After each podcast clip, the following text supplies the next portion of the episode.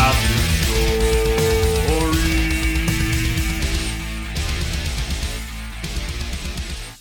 Welcome to Path to Story, a Warhammer Age of Sigmar Path to Glory podcast, where we focus on the lore, rules, and storytelling of narrative play. Thank you for joining us once again as we pitch our tents, set up camp, and share our tales from along the path to story. Your companions around the campfire this episode are... I'm Will, but today I am Olgictric Marrowsnout, threatening sycophant of the Chittering Hinterlands. The Chittering Hinterlands. That sounds like it's next to the Hungering Steppe from season one. It's like, it's where the Gnawholes from the Hungering Steppe to oh, excellent. Um, the Veins of season two are going to be. So That's it's like the idea. Connecting the two. Like, this is his own title, and he's like, what's the best thing I can come up with? Sycophant. I'm a sycophant. Yes. Like, yeah, I'm a sycophant. It's like, who, cool. who are you a sycophant to? Yeah, that's kind of what I want to know. Is it like one person, or is it like seventeen, and you're like, I'm just going to wait until the other sixteen yeah. die, and then we'll figure it out from there. Cool, no cool. Well, I am Paul, uh, but today, today I am Caxnit Glumfoot. Snapper of dem what looks at him funny. Oh, excellent. Snapper of dem what looks at him funny. Mm-hmm. Exactly. Brilliant. So if you look at him funny, he's going to snap you. Now, snap either snapping like in half, or he's just going to like snap at you. Uh, yeah, like, no, exactly. Hey, like he's got like a West Side attitude. Story. Like yeah. a West Side Story, yeah. But you have to look at him funny to figure out which one it's yeah, going to be. That's true. Exactly. Yeah, West Side Story, or just like any substitute teacher ever. Oh my god, truly. Yeah, truly. Oh man. Good. Well, yeah, I like it. I am Harry, but today I'm Uglot Wolfjaws, Stomper of Harry Gitz. Different spelling. Oh. With mm. with your American accent there, I thought you said Harry Gitz, and I was like, oh, very appropriate. As you are Harry. Yeah, right. Yeah. Stomper of Harry's Gitz. In West you can't Texas, change your army. That's the word's the same. It's yeah. Harry and Harry. Yeah. Like, my question is, what are these Harry Gitz? Like, who's the Harry? Like, I don't know any Gitz that are Harry. I haven't seen a scrap of hair on Gloomspite Gitz. Yeah, like, so, I mean, I've yeah. got hair squigs. I think that, but... Paul, is is um, part of the effect of Hish on your Gitz, is they get this, like, amazing quaff of hair. Like, just like Elvis style, you know. Excellent. Uh, and hello, I'm Kieran, but today you can call me Sorglak, the ossified sovereign, pitiless relic of the doomed legion. Mm. Yeah. So, I, every time I hear, so yeah. his title is Piteous Relic? Pitiless yeah. Relic. Yeah, I guess pitiless he is the Pitiless Relic. relic. Yeah, he is a relic with no pity. No pity at all. Which I feel like relics tend to not have pity because they don't usually right. have a consciousness. But... Every time I hear ossified, I just think, ossified. Oh, too much shrimp on the body. Oh. Ossified, yeah, that's right. Paul's been cancelled. Oh, crap. We just started, too. We've alienated everybody in Australia. Right, we lost all two of our Australian listeners. Uh... And listeners, this week, instead of... us trying to guess where each of us is from, we're going to leave that up to you. So if you would like to take a guess, you can listen to it as many times as you need to. If you want to take a guess, you can always come and visit us on our Discord, which is... Oh, God, hang on. Wait, cut that out, Will. I was not ready. That's great. Launching into it. I was not ready with the like... Is that w w w dot the mortal realms dot com slash discord? Uh, that is the mortal realms dot com forward slash discord. Absolutely. Or discord dot com forward slash the mortal realms. Ooh, oh, flipping you heard it here first. There. But yes, come on uh, yeah, to the Path to Glory channel uh, or the A O S uh, general and uh, let us know where you think we're from. And we'll reveal yeah. that at a later point. Great. Uh, we'll also throw this up on Twitter at Path to Story. Uh, with the spelling of the names, if that changes anyone's minds, and you can re- retweet us there. Fantastic. Okay. Well, my friends, should we launch into our hobby section? Who wants to go first? I think it'd be anybody done any hobby. I think it'd be appropriate to launch in the hobby section. I'm going to talk yep. about my Gloomspite Gitz. Um, I had uh, thank you to G W. I got a one of those new um, uh, the Grot Squig Shepherds from Hish. Yes. So I, I was able to paint one of those up in my uh, Cathardian Cavalcade scheme. Is he the one that has the squig like on a not a leash, but like yeah, yeah, yeah, yeah, yeah, yeah exactly. Right. And he's got the little shepherd's crook. Yes, love it. So yeah. So no, Paul, uh-huh. I recall that all of the Gitz from Cathardia uh-huh. can't stand the light of Hish, so they've got metal bolted over their eyes. Yep. Have you sculpted the metal onto this guy's eyes? And I with the not... metal mustache, does that basically mean he has metal all over his face? So I didn't sculpt the metal over his eyes. I actually gave him a head swap, and I gave him more Ooh. of a pointy uh, hood. Um, and I did take some, um, not masking tape, but like post-it note to make uh-huh. a mask over his eyes. Nice. Um, but Nice. Not only are the Gitz blindfolded, but the Squigs are actually blindfolded as well. I love right. that so much. Which, yeah, that was... With Aether quartz, was... right? Spent Aether quartz.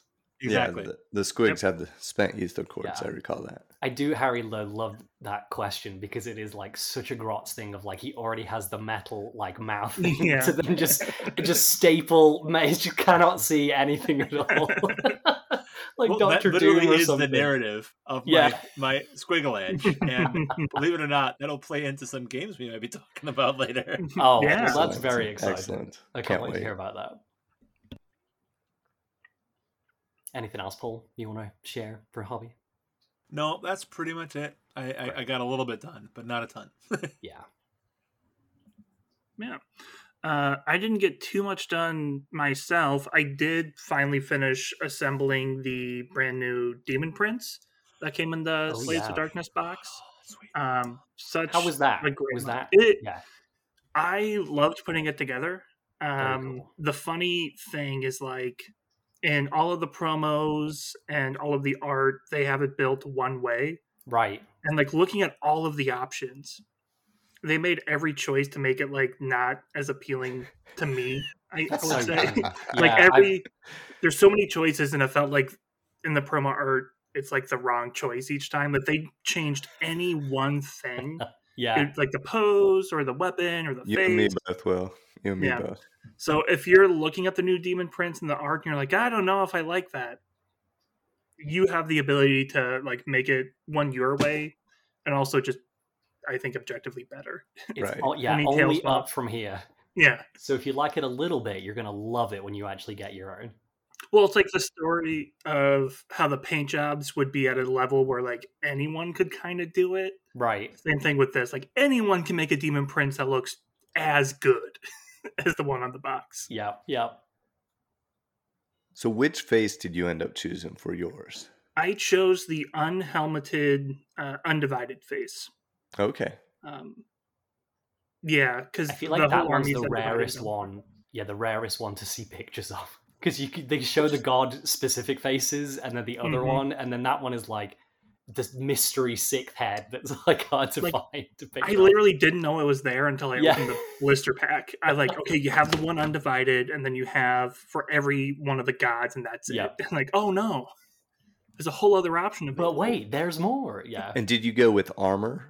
Or or uh, I did go out. with armor because the armor is super cool looking, and because like with the uh, Chaos Legionnaires that I have, they have a lot of like demon faces on the shoulder oh, pads yeah, and things yeah. like that, like to show their loyalty to Bel'akor.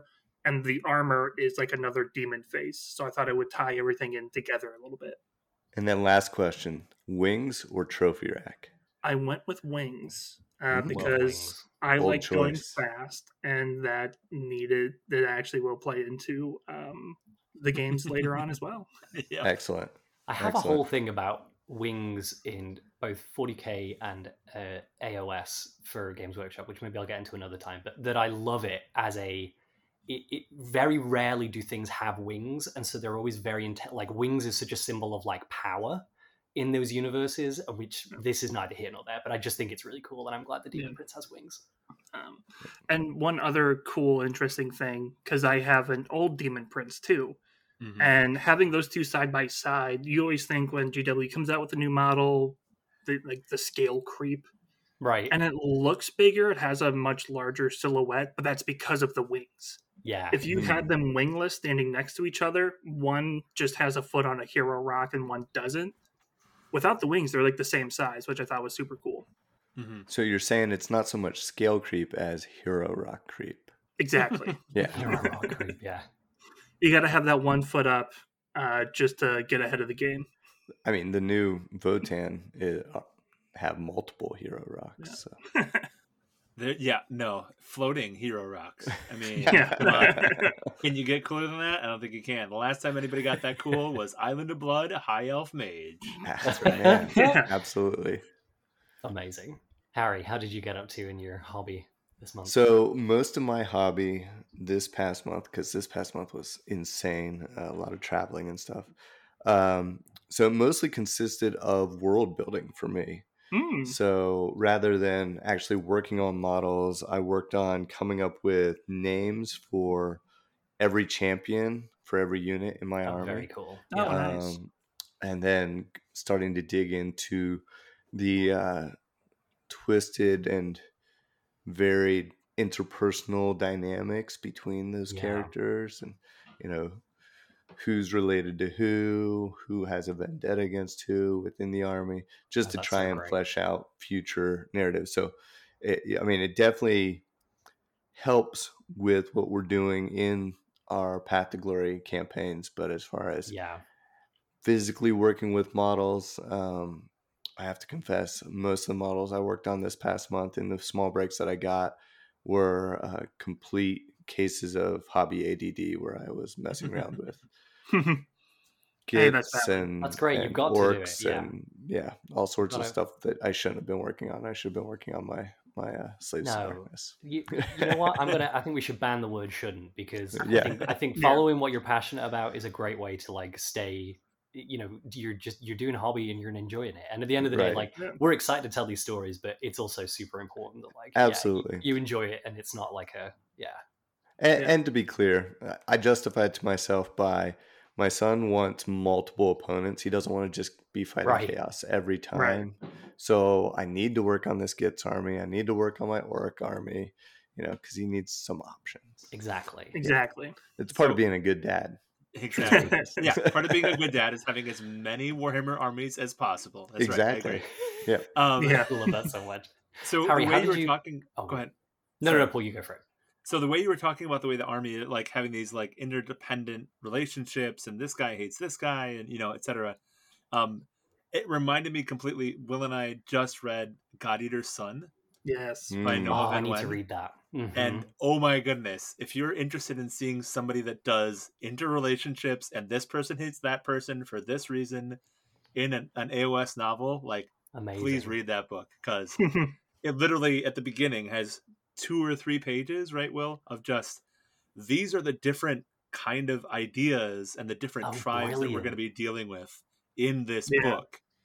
And this might be how they don't like this, and this might be how they don't like this. And then there's a three hundred page story playing Incredible. out that two pages. It, it, Man, it, I hope those pages are included in the Audible because it's it's yeah. queued up as my next choice oh, nice. in Audible. So I hope that's in there because I do love that sort of stuff. Yeah. Um, Yeah, so Harry, you all, mentioned... all of you guys know. Um, all right, yeah. cool, cool. But I, I'm excited for that book. Nice. Harry, you mentioned you were naming them. Did you use any particular tactics in how you named things? Do you use a generator or look at other Dark Oath names? Or so I do a, a little bit of both. I'm also not afraid to change uh, phonemes or, or the, you know the yeah. consonants mm-hmm. on, on yeah. the ends of words or. I'll play it over in my head a couple times, maybe say it out loud if there's nobody sitting next to me on the plane while I'm coming up with these ideas. Um, You're like Sorglak yeah. the Defiler, uh, Sorgal the Defiler? like looking yeah. at Yeah. Um, you know, but just see how, you know, one, pronounceability is is important if these are names I'm going to be be saying uh, multiple times, but then um, just making sure it, it doesn't sound like anything it shouldn't sound like when you say it out loud. Yeah, um, I feel like that's actually really important. Yeah. yeah. oh my gosh. Amazing. Now I'm well, looking at all my names just to make sure. Like I know, I know. Well, it was like me last episode where I hadn't actually said my elves' names out loud, and so I just am like, and this is, and it's like, no, that's that's, that's terrible. The other on one. That. That's the other one. Wait, what was that name? Yeah, exactly. Yeah. It's just a lot of consonants and apostrophes. So it's very fantasy in that way, you know, just vowels and apostrophes. Uh, well, for me, I did leave in less than Harry. January has been very crazy for me, um, personally and professionally. So, um, yes, I'm very sorry to say that I've done literally nothing. But that's also okay. I've looked at lots of um, exciting models online and uh, have been enjoying the recent forty K World Eater's release, at least battle reports of Angron try and he just murders everything, and it's great. So that's been exciting. So yeah, he's like that's the really been Angron that could. Oh yeah, it's great, and he comes back. Like yep. You can kill him, and then you pa- and it, it's brilliant. It's so yeah. cool. Yeah, I heard one podcast I was listening to them talk about. They're like, it's actually like a little bit even even more complex because if you're a faction, I'm so sorry that listeners, this is an A O S podcast, but if you're a faction like Tau, which is incre- like ranged, you know, sort of supremacy. When Angron comes back, you set him up within nine inches of any, any of like any models. So they're like, actually, if Tau concentrate fire and kill Angron in the first turn, he comes back closer than he would have if he yeah. just moved, which I thought yeah. was very funny. Yeah, I like that. No, that's great. Anyway, wonderful. Okay, yeah. So um, I will introduce the development stuff.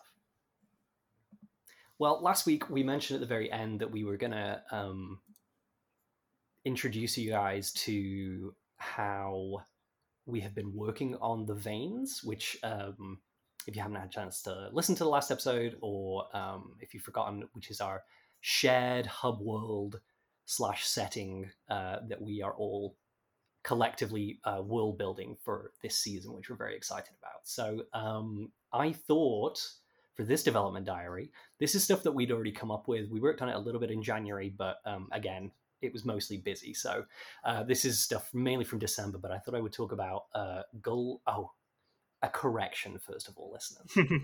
Last all right. episode, we all said Ghulgu.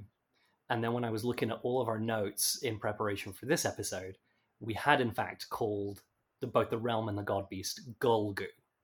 Um, which, Harry, do you want to re- like talk about what the origin of that was beyond it just being obviously Ghur and Ulgu? Um, so if I recall correctly, we were talking about how we're going to have this subrealm that, we're, you know, it's like these veins, this, this area that connects Ghur and Oggu. And my son was like, so Ghulgu. And I was like, mm-hmm. okay. Um, I was like, yeah, we're, we're calling it the veins. He's like, no, Ghulgu. Ghulgu. Con- insisted on calling it that because it's, you know, just like Oggish is between... Uh, Oggu and Hish. Yep. Anything between Ghur and Oggu must be Ghulgu. Must be Ghulgu. Which must I love. You you posted that in our group chat, and all four of us were immediately like, "Yep, it's Ghulgu. That's the name. Yeah, that's fantastic. It has to be. It's got to be." So I was gonna uh, share a little bit about Ghulgu, the god beast. So Ghulgu is a weird god beast, kind of in the style of Dracatoa, who is also called the Living Avalanche, which is literally a sentient landslide of amber. Mm-hmm. Um, and for those of you who know your Age of Myth lore, um, uh, Dracatoa imprisoned Gorka Morka, uh, which is the twin-headed uh, orc god, uh, in inside himself in the Living Amber, and he couldn't do anything to get out of it. And so when Sigmar came and rescued him, he well, he punched Dracothian, and then Sigmar and he had a battle, and then you know then they were pals. So.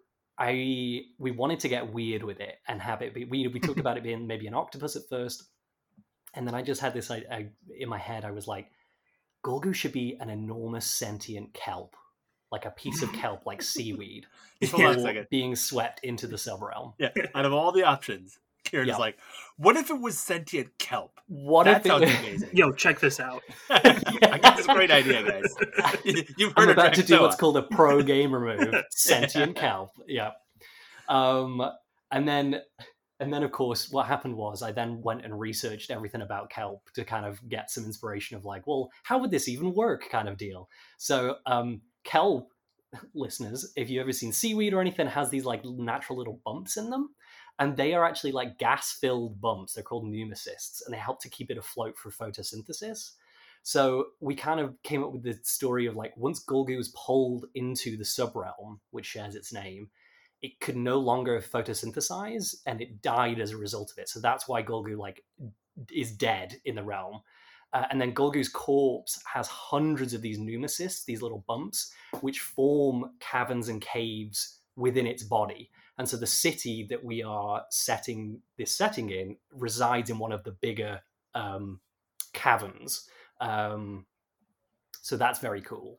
Um, kelp also have, at the very bottom, they have this like mass of roots uh, at their base, which is called a holdfast, which already I loved because it's like, that's such a great fantasy name to begin with. Right. um, and that's what keeps them rooted to the seafloor. And Ghulgu is no different. Uh, as the tides of the veins move the corpse of Ghulgu around, uh, which always keeps the city on the move, which is going to be part of this as well. It's part of how they stayed hidden all throughout the Age of Chaos. And the city, even once you get to the veins, the city is difficult to find. Um, an enormous holdfast moves with it. So that holdfast is a dangerous place. We were like, okay, we there's something there. There's de- this sounds like this is prime real estate to have a dungeon of some kind. Um, and so, so Kieran, I, what sort of things would they find in the holdfast? Wow, I'm so glad you asked that, because um, we all, I went back and looked at the messages in, in what I can only describe as, as like a, a, a feverish, you know, scrambling of messages. We excitedly came up with the idea that there are in fact pirate ghouls uh, mm-hmm. in the holdfast. Um, And I, in my notes, I was like, that's it. That's the tweet. We wanted pirate ghouls. Um, so yeah. Basically, yes, it was infested by a horde of ghouls from the Flesh Eater Courts. This particular group see themselves as noble privateers. They call themselves the Company of the Albatross. Uh, and they're sa- in again, in their minds, in their delusion, they're sailing the ocean on their magnificent ship, which is actually the holdfast. And then they have a few smaller vessels which make up their fleet. And so these are like some of the outer caverns. Again, those those um, gas-filled bubbles that we talked about. Um, they see the upper caverns of Ghulgu as hateful pirate ships that are ever following in their wake. So they are constantly, they see themselves as being pursued on this endless ocean by these like tyrannical, maniacal pirates.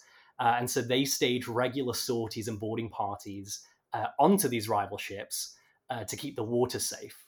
Of course, in reality, this means the city and its surrounds are constantly dealing with marauding cannibalistic monsters known to the city as the Deep Scourge, and the caverns beyond the city are truly dangerous. So again, this was like a fun example of you guys can do this with whoever it is in your gaming group or friends. Like, we literally just on Discord were like, and this, and this, and then this. And then Paul, you had some great ideas about like what their weapon should be. And And I remember another thing that they did for like the ecosystem of Ghurgu, Ghulgu, sorry. I'm the one who messed this all up.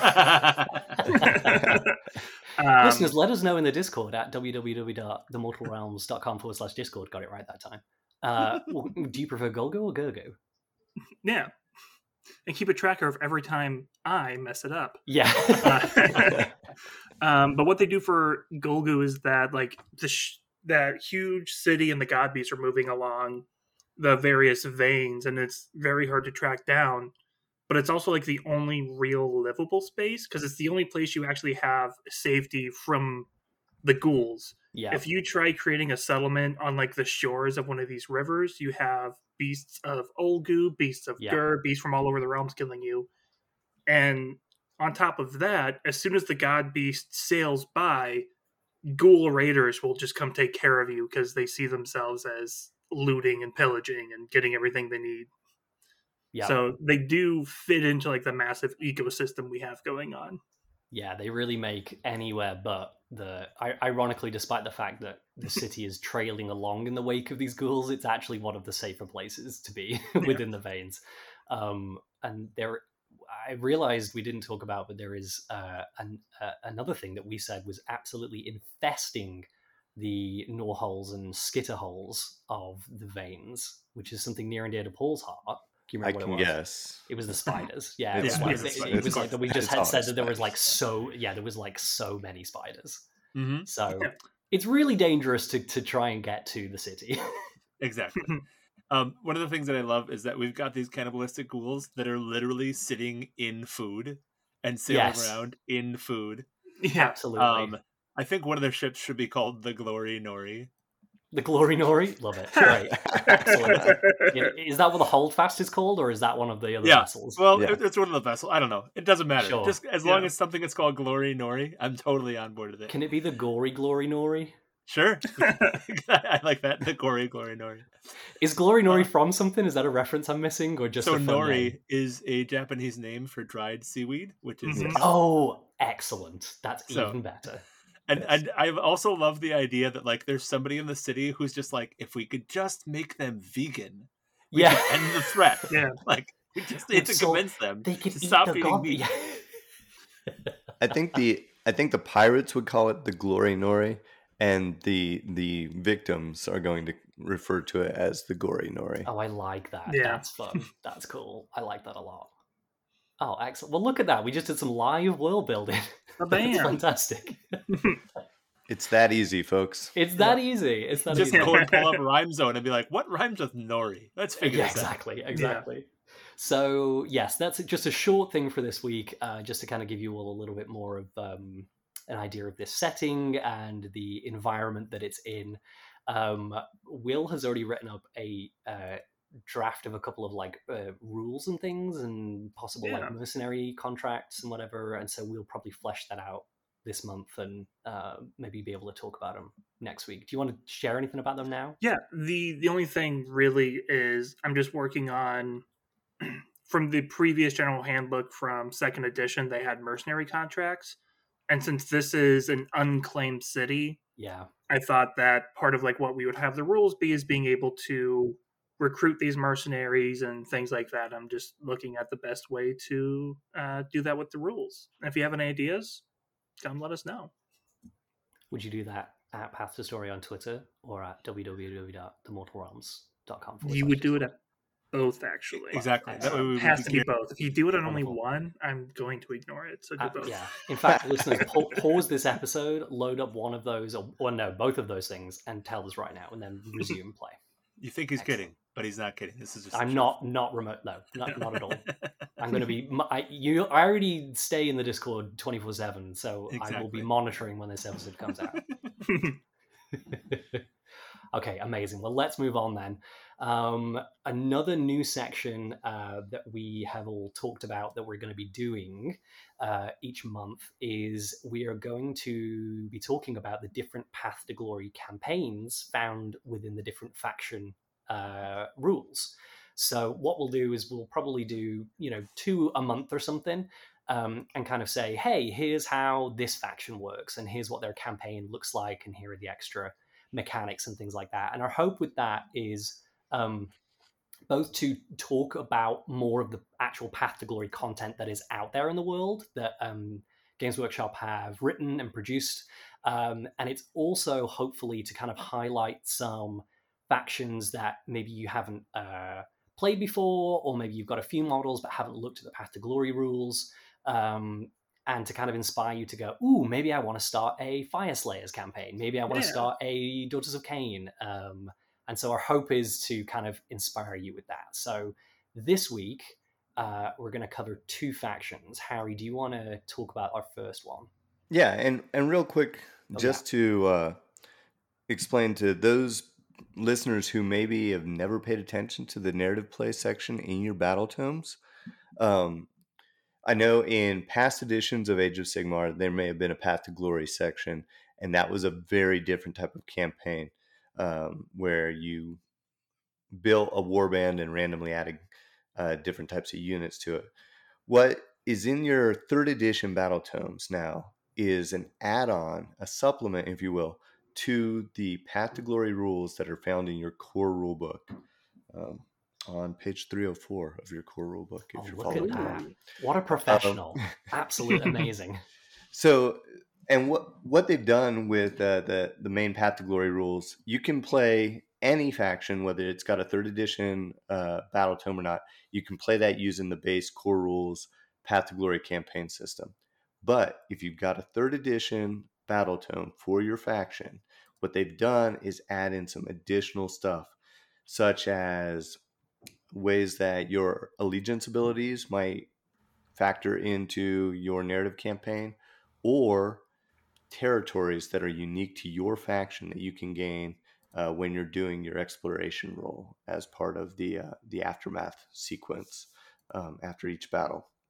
It basically so is the, turning it into a Total War Warhammer campaign where exactly. we're already doing the battles, which are like the actual battles. This part is the like when you then zoom out and you're building your settlements and you're upgrading things and you're like buying more troops. That's literally what we're doing in in uh, Path to Glory. With Path to Glory, yeah, and that that's really what it is. If you enjoy Total War, play Path to Glory. It's yep. the same thing with your models. With your models, yeah. And and one quick note: if you don't have a three point oh battle tome yet, you probably actually got a Path to Glory update in one of the White Dwarf issues that was released. That's last right. Year They've been so. Great about that. Yeah, exactly. So, yeah. um, so I, th- I think it's interesting because we've, um, I think at this point now we're getting updated Path to Glory rules for armies that already had existing three point oh Path to Glory rules. Yeah, they kind of right. have, right? Yeah. So we're going to actually talk about one of those right now, if I'm not mistaken, right? Because you're going to talk about Slaves to Darkness. Yep, I am. Uh, I will confess I'm not as familiar with what they had put out in White Dwarf. Um, so I hadn't started working on my Slaves to Darkness army until they got a uh, third edition battle tome. But what I will go over is what they've added in the uh, Slaves to Darkness battle tome. So there's basic bookkeeping stuff uh, at the beginning of Path to Glory, where typically if you're playing match play or open play, when you select a unit that's got the uh, Marks of Chaos uh, keyword, you have to pick a Mark of Chaos, uh, a specific god, at the time that you're you're about to play your battle. Obviously, if you're playing a campaign, a narrative campaign, a unit's not going to be changing their allegiance from battle to battle. So that Mark of Chaos is going to stay the same.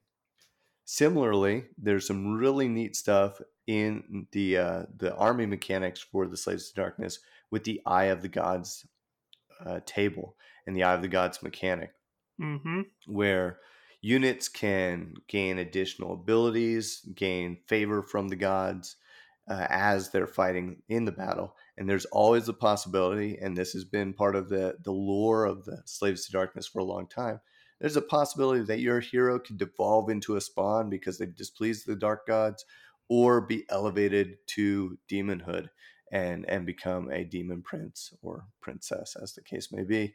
Wow. Um, and so they've got rules in here for if that happens, you go ahead and remove that hero from your roster and replace it with either a spawn or a demon prince, as the case may be. I love that um, that happens so, in game. Like, uh, yeah, obviously, yeah. It, it's something that apply. It's mechanics that is not just specific to narrative play, but I, I just love the story of that. That it's not something that happens in Path to Glory in the aftermath phase, kind of off screen. That it is literally like yeah. you got to have a spawn and a demon prince model ready to go. like, yeah, yeah. yeah. Go ahead, Will. Yeah, I was just going to say you definitely need to have them ready to go, and it's fun because, like, the rules of when and how to roll the Eye of the Gods table, like, there are different scenarios, but the most common one is by killing something and doing something good. And the gods might still not be happy, which is something I love. Like, it's a very... They are capricious and, yeah, fickle. And scheming, yes. Yeah. Mm-hmm. And it yeah. forces you to update your narrative based on the dice, which is... And what I do like in this edition of the Eye of the Gods table is they finally took... Uh, the option there of, hey, you rolled this. If you got the model and you want to, because maybe it doesn't fit into your story, but if you want to, you can turn this hero into a demon prince. Or if you've got the model, you can replace the, the hero with a spawn. Or if you don't, they're just gone. And, and so it does it does recognize that not everybody's going to pause their game, right. run out to Games Workshop, buy a new model, start Definitely. painting it up, and then continue the game. Yeah. You know, like so so the option's there, and I especially like the option that if you roll the uh, the high number and get that Dark Apotheosis to turn your character into a demon prince, that maybe that's not where you wanted your story to go. So you're not locked into that. You can choose. They they actually give you the option to choose any other boon on the table. Um, oh, that's cool. I don't think if, I if you don't, don't knew that. Yeah. yeah. Yeah. If you don't uh, want to turn them into a demon prince. So maybe you want to do, uh, and I'll get into it here in a minute. There's some other ways that you can get your character turned into a demon prince. And maybe that's what you want to make the story arc of your character. And so just because you randomly roll that in one of your early games doesn't mean they have to achieve that goal. Maybe you go ahead and give them another boost to their rend for that battle. And I love that even that is such an example, exactly what Will said, where the story is coming from the dice, right? It's that emergent narrative yep. where suddenly then that can still be part of your story, because kind of like how Archaon is, is you know, the Grand Marshal of the Apocalypse, but is not a demon prince. And we get the impression that like he doesn't want to be a demon, you know, and so he's like, he is, it's part of his will and his choice. And I love that. Even in that narrative where if, if you're pursuing that quest or something, that your warlord or, you know, one of your heroes might be like, no, like I am doing this on my terms. And I just love, even that adds to the story, right? It gives them exactly. such character just yeah. from, like you're saying, random rolls of the dice. Yep. Yeah. I mean, there's so many great ways to tell your, uh, your arch villain story yeah. here in, in this yeah. battle tome. Um, and that leads me to this next section, uh, which is unique to the Slaves to Darkness faction for the Path to Glory, and that's called the Gifts of Chaos. And so what this is, is you take your warlord character, which is your your main uh, protagonist of your Path to Glory campaign, and you're going to keep track of something called favor.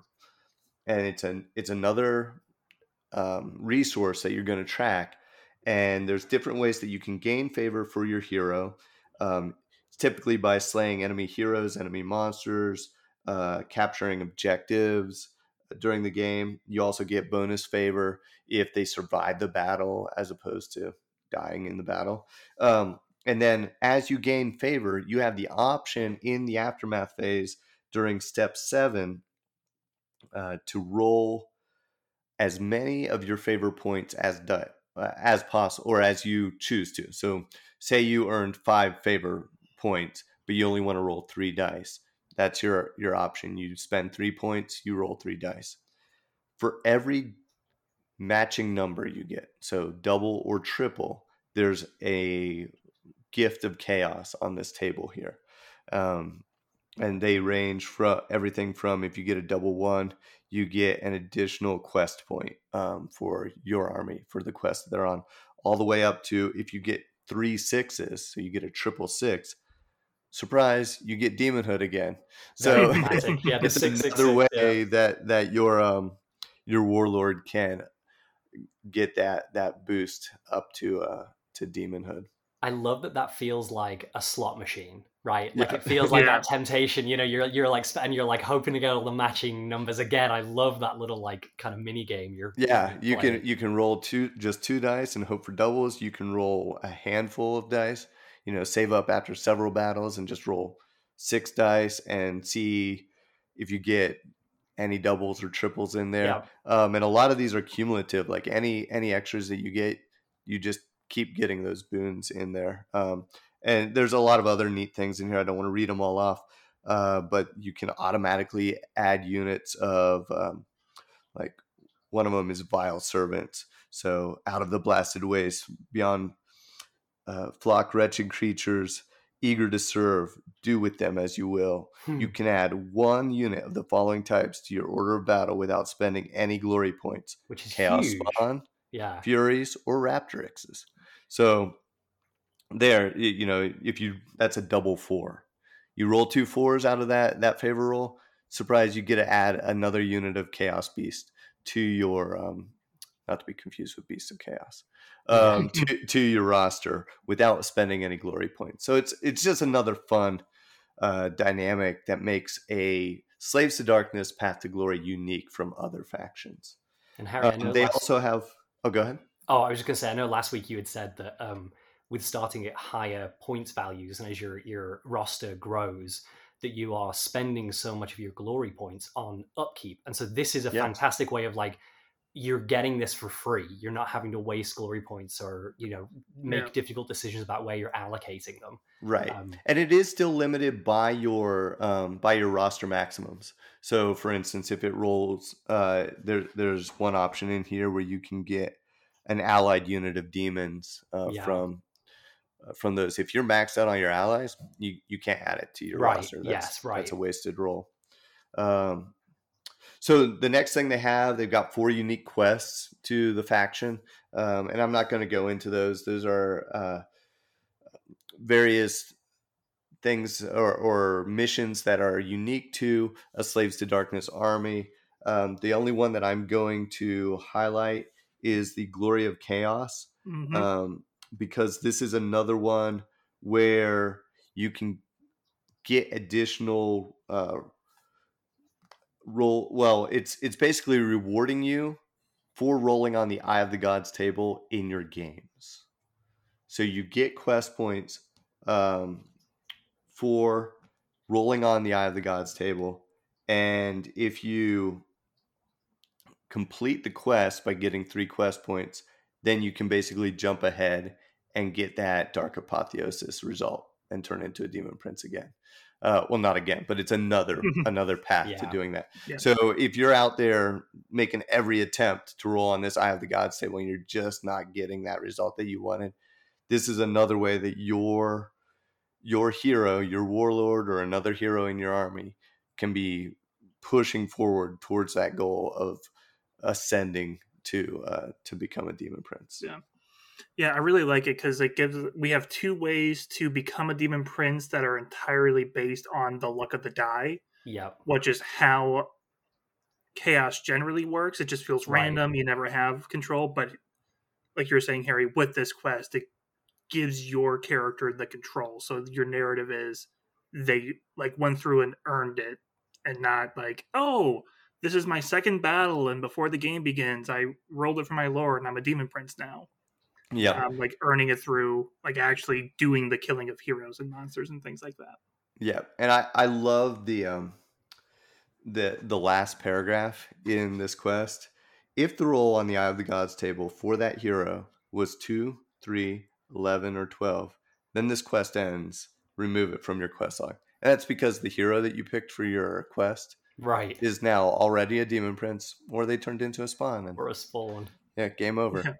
I love that they do that, that they're, it, it, it's the best of both worlds, right? Where I think I think a lot of people are going to be attracted to, a, I know I certainly am, a Slaves to Darkness campaign because of that becoming a Demon Prince, right? That is such a classic Chaos narrative. And so I love that they built in the randomness of the gods. It feels like you're waiting on these indiscernible whims of the Chaos gods. But if that does take a while and you're like, well, I've, you know, been playing this for six months and I, gee, I wish I could be a Demon Prince now. There's, there's that fail safe built in. Right. It's either there the fail safe or like Will was just exactly like Will was just saying, yeah. it could just be your narrative from the start that um, that's how you want your character to achieve. Yeah. Yeah. And then they, they have, they also have unique veteran abilities. There are the veteran abilities that you can give to any of your units in the, um, in the core book, but then you have the, the Slaves to Darkness specific ones. Um, they have one specifically for cultists or Chaos Marauders. They have uh specific ones for Khorne units, Tzeentch units, Nurgle units, and Slaanesh units. Yeah. So there again, you just, uh, the ability to, you know, with all the, all the veteran abilities, they're only for Path to Glory battles. Um, You know, once you earn them for your units after they've gained enough renown, uh, you can only really use them when you're playing another Path to Glory right, uh, player. Right. Um, if you take your Path to Glory army and go play a match play game, that just is a nice note on the on the roster, but you're not actually going to play with those rules. But in a narrative mm-hmm. campaign, with in a narrative battle, that's going to give them that little extra bit of flavor um, yeah. that. This unit isn't like every other unit of Chaos Warriors. They've they've seen some things, they've done some things, and this is this is how they're different. Again, not unlike Total War, where you have right. regiments yes. of renown. Absolutely, yeah. very true. Yes, I'm this is very you guys, much a way to this do is that. Total War on the table. On the table. Um, and then, so the last thing, or uh, not the last thing, but the the next thing I want to talk about are the territories. Um, And these are unique. So on the exploration rolls, uh, in your core book, you're going to see that sixty-one through sixty-six, because it's a um, D sixty-six roll. Those are marked out for faction-specific rolls. And in here you have, again, very chaos-specific uh, territories. You have Chaos Wastes, you have a Chaos Monolith, a Chaos Dreadhold, a War Pit, which if uh, if you've ever peeked at the Daughters of Cain, um, Path to Glory, you'll see that that's very similar there. Oh, yes. Yeah, that gladiatorial um, You know, nice gladiatorial arena where your guys can go get extra mm-hmm. renown between yeah. battles. And I really uh, like that because it fits into the uh, Spire Tyrants. Right, yeah. The Warcry oh, Warband that I are... thought about that. Yeah, working that's alongside. Really cool. And they are like the gladiators and everything. Mm-hmm. Yep. Yep, you've got an unholy site. And then finally, you've got a realm gate. So this is the other bit. I guess I should have brought this up in the um, in the hobby section, but that confounded me over this past month. Oh, is yes. I'm reading through through this uh, Path to Glory rule set for my faction, and I'm like, oh, a realm gate. Well, they're, they're very, you know, um, they're, they're very. emblematic of the mortal realms, right? Like the, right. these realm gates are how everyone gets around, and it was a big deal back when uh, Age of Sigmar first came out that there are these realm gates, and that's how these massive universe can connect disparate forces. So, but they, the uh, the um, Baleful Realm Gates kit that they came out with back in twenty fifteen, it's not the easiest thing to get your hands on these days. Yeah, and here. You've got a territory that unlocks a mission, a battle plan that's on the very next page here, where they say put a Baleful Realm Gate in the middle of the board. um, and and then I'm looking through my son's Path to Glory in the Lumineth book. Yep. And they've got a battle plan that centers around a Baleful Realm Gate. So... instantly, I was on the hunt, and I lucked out. I I re- seem to recall a little game shop back in uh, West Virginia, actually. So um, I, back home for me is the the Ohio West Virginia border, mm-hmm. and uh, and there's this little game shop in Vienna, West Virginia called Lost Legion Games. I only mention them because. Of a couple things I'm about to tell you, and they, they said I can mention them on the air. Um, first of all, when I had visited them last this past summer, um, the owner met my son, and uh, my son was geeking out about elves, and that's who gifted him oh, with yeah. the uh, the Very two cool. elven halves of the uh, Spire of Dawn uh, oh, set. And, awesome. and so, again, kudos to the owner of Lost Legion Games in Vienna, West Virginia.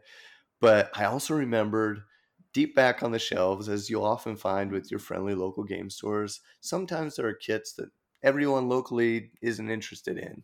Um, and they're just sitting there collecting dust. And I'm like, I thought I saw a Baleful Realm Gate.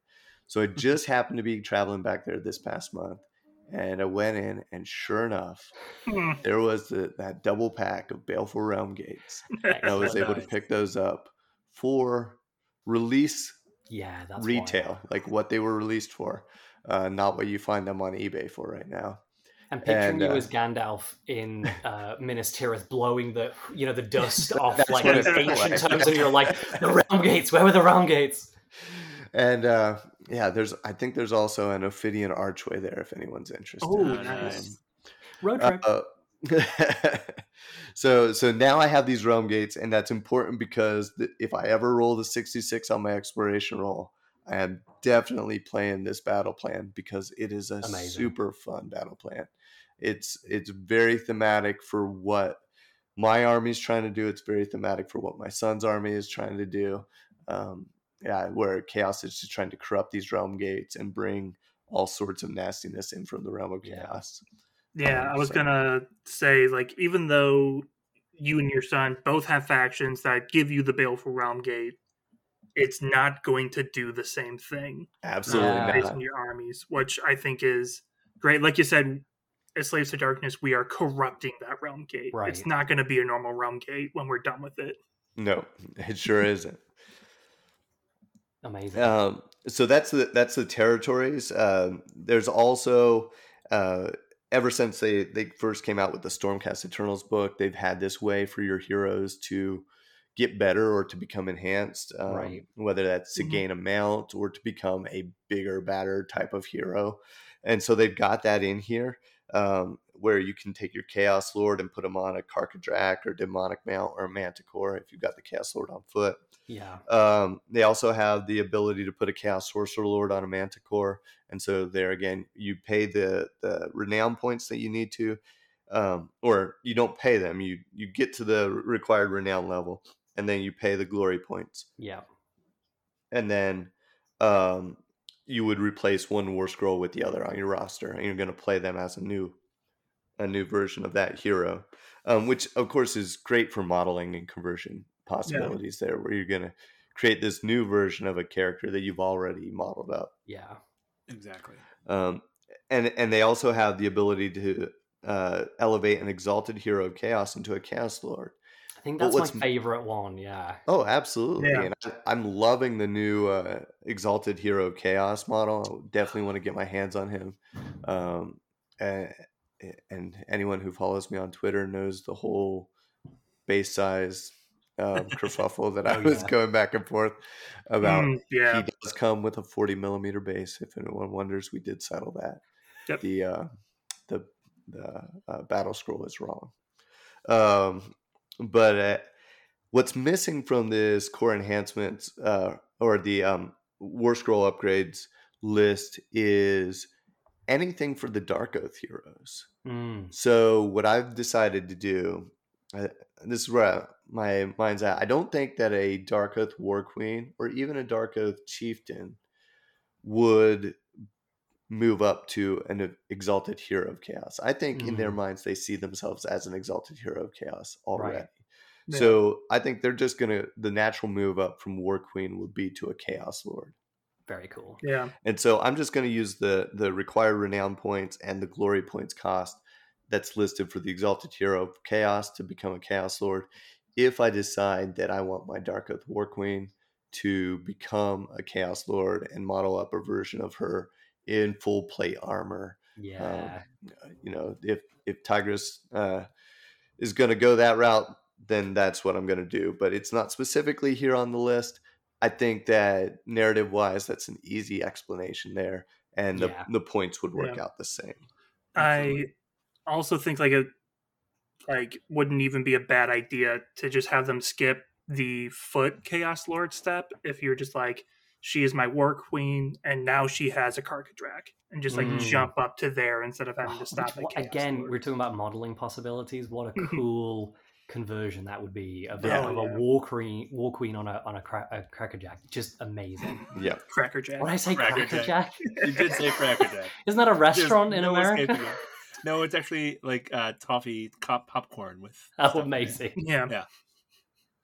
So you can either have them with popcorn or with an actual Chaos Mount. Yeah. yeah. yeah Both are good narratives. So Both are great, yeah. um, so, yeah, that's that's uh, pretty much everything that's in this section. Um, I already mentioned the battle plan, which is a whole mission centered around uh, corrupting a, a realm gate, which you have to get that territory first before you can even play this battle plan. But it's a nice thing to look forward to. Um, and then... Uh, they they do have some War Scroll battalions in here. Um, again, m- mostly centered around uh, different uh, marks of chaos. So if their uh, allegiance is primarily to one of the, the four gods, um, they're going to uh, you, you can work towards one of these uh, battalions or take one of these battalions as part of your Path to Glory, and it's specific to narrative play. These aren't the, the War Scroll battalions aren't really designed for match play. Um, you could take them in open play, I guess, mm-hmm. um, but but they're really supposed to center around the narrative of your army, and they're going to reward that with some some extra abilities. Amazing. Well, fantastic. Slaves to Darkness, really cool campaign. Excited to see uh, how you and Will kind of actually play this one out. I'm excited to see uh yeah this campaign in action. Um, and another campaign that we're going to see in action is our next faction that we're going to talk about. Paul, do you want to take it away? So um, we were able to get access to the Gloomspite Gitz Battle Tome early. Thank you, D D W. Thank you. Um, so uh, we were able to play a couple games, um, even though the Battle Tome released yesterday. We yep. got a couple games in earlier this month. Um, and the fun thing about the Path to Glory for Gloomspite Gitz is that all that like favor of the gods and everything like that, we don't have that with Gloomspite Gitz. You know what we got? We got mushrooms. Yeah, yeah. Mushrooms and fungus brews. That. And like, you think I'm kidding, but like, that's actually the fun, cool thing about Gloomspite Gitz is that when you're playing a game, every round you can make a roll for every unit on the table that hasn't already rolled, and you're collecting mushrooms as the battle oh is going God, on. I love right? that. Number one, I love this because you don't have to win to gain this stuff. Yeah, right, right. You, you just, yeah. Oh, I'm alive. I get to roll. We'll see if something happens, right? Um, and so every time a unit rolls, you roll a d six. On a one to oh. two, nothing happens. On a three to four, you roll on another randomly generated table. On a five plus, you roll on a different randomly generated table. Uh, so you have a common shrooms table or a rare shrooms table. Oh, and then excellent. If you go to those two, right, then you roll on those. Then you have to roll to see how many of the specific mushrooms that you get. I am obsessed right? with this. Yeah, no, I, need, I need to know. Do the sneak, sneaky snufflers get a bonus? They do get a bonus. One? Oh, amazing! Also get a bonus. That, yeah, they get a plus That's one. That's brilliant. If you're under the light of the Bad Moon, you ought to get, also get a plus one. But the oh man, wizards in Gabapalooza also get a plus one uh, oh, for searching up the mushrooms. So, so. good. Um, and then in step seven, you can concoct a fungus brew with all these mushrooms oh, that you love. got. I didn't know that that was part. I'd seen mushrooms online. Mm-hmm. Uh, this is Paul and Will got. So Harry and I are hearing this for the first time. And uh-huh. I'd see. Yeah, that's great. That's yeah. so amazing. Um, so I won't go through too much of it right now, because since we've already played two battles, yeah, I have some mushrooms. So we should be able to roll up our own fungus brew or fail to roll out the fungus, fungus brew. So I'm just going to go through quickly, um, finishing the fungus brew, which again is a bunch of rolling tables based on what you yeah. have. And then you have a concoction score. And then there's also a failure table as well, if you Amazing. fail to meet the minimum requirements. And then this is a super fun thing that we talked about on Warhammer Weekly. They have a cool little like chart. They have a shroom collection roster. It shows you what the specific mm-hmm. mushrooms look like, and then you can write down how many that you have. Oh. You can and actually you can see them. Like there, there's one. art. Yeah, yeah, there's art. Yeah, there's oh, art for amazing. every single kind of mushroom. Um, so, which is super fun. Why? Um, why weren't these pictures part of like the uh, the sneak peeks that we were getting? I, in, I know, right? Uh, Warhammer community. Well, like, that's all I need. I'm wondering that. Like, this is. I mean. Assuming that these aren't just like mushrooms they pulled from art in other places in the book, it's like, is this this is the kind of the first time we've got what exclusive art for a Path to Glory section? Well, it's not actually because they, oh, it's they not? have okay. been putting these in the book for for, for a okay, while. Gotcha. Yeah. But yeah. now they've actually put them on. So like Very glowy cool. mork eyes has been something that I've heard referred to in the lore before. Incredible. There's a specific picture of what glowy mork eyes are. Brilliant. Uh, so you can put on the roster. Um, and then as, as most of the new books have, there's four other quests that you can go on. One of them is great. It's just called Picking Season. You just get to roll for two units instead of one. You can't Excellent. finish it. It's just like, yeah, you get to go and get extra mushrooms. Um, and then there's another one called Fungus Finders. It just allows you to do other stuff, um, hmm. specifically around this, uh, picking mushrooms and stuff. Uh, but then you get specific potions out of that, which is nice. Ooh. Oh, brilliant. Um, There's also a quest. It's just called Raid the Stunties. You just have Excellent. to go fight a Dwarven army. Oh, um, no, perfect. And beat them, right? So, um, and then the last one is uh, called the Loon King's Tribute. Mm. And this is a cool thing where um, you get to play the specific battle plan for the Gloomspite Gitz if you go through this quest. And this one also doesn't require winning. Again, fantastic I love for me. That. Like, yeah, that's great. uh, um, and you don't have to have a specific territory to go on this quest. You can just embark on it at any point. Um, oh, perfect. And then the next page is the veteran abilities, um, like you were talking about before. And I this is something that they've done originally when they did veteran abilities. It was like, these are the six veteran abilities that you can take. Right. Which is which is poignant because I actually played this army, Gloomspite Gitz, in the previous Path to Glory rule set. Oh, and so I had veteran abilities on some of my units, but now I'm like, okay, well, I feel like we need to switch into the new system yep. because it's got this cool new roster and stuff. Um, but previously, they would just have six abilities, and you could pile all six of those on oh, yeah, any sure. of the units, which meant that you could get these pretty overpowered units that would yep. just have like plus one to hit once a game and plus one to move, you know. Um, but the way that they're doing it now is they kind of have one veteran ability per type. Mm. So like Moon Clan unit or Grot unit or Trogoth unit, right? So each of those different subfactions can get their own veteran ability. And then, of course, you can use the ones that are in the main rulebook as well. So you can kind of mix and match a little bit. That um, is one thing I've noticed with um, like the Battletome Path to Glory updates when it comes to veteran abilities. They really do like hammer it into like specific types or even groupings of units, because that way the veteran ability is even more uh, specialized to that type of person. You're not getting right. a choice for a unit that you would never take because it doesn't work or something that would be broken. They really did think about what would make this unit look like an elite version of Trogoths yeah. or something like that. Yeah. Um, so the next thing that we have is the territories. So I'll just give you the names for them because they're they're fun. Uh, so this again was what Harry was talking about. This D sixty-six rule, sixty-one through sixty-six.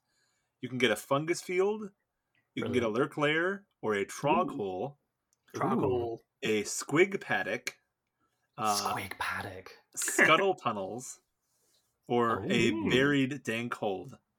Uh, which is probably my favorite because you can upgrade it to a mushroom nursery.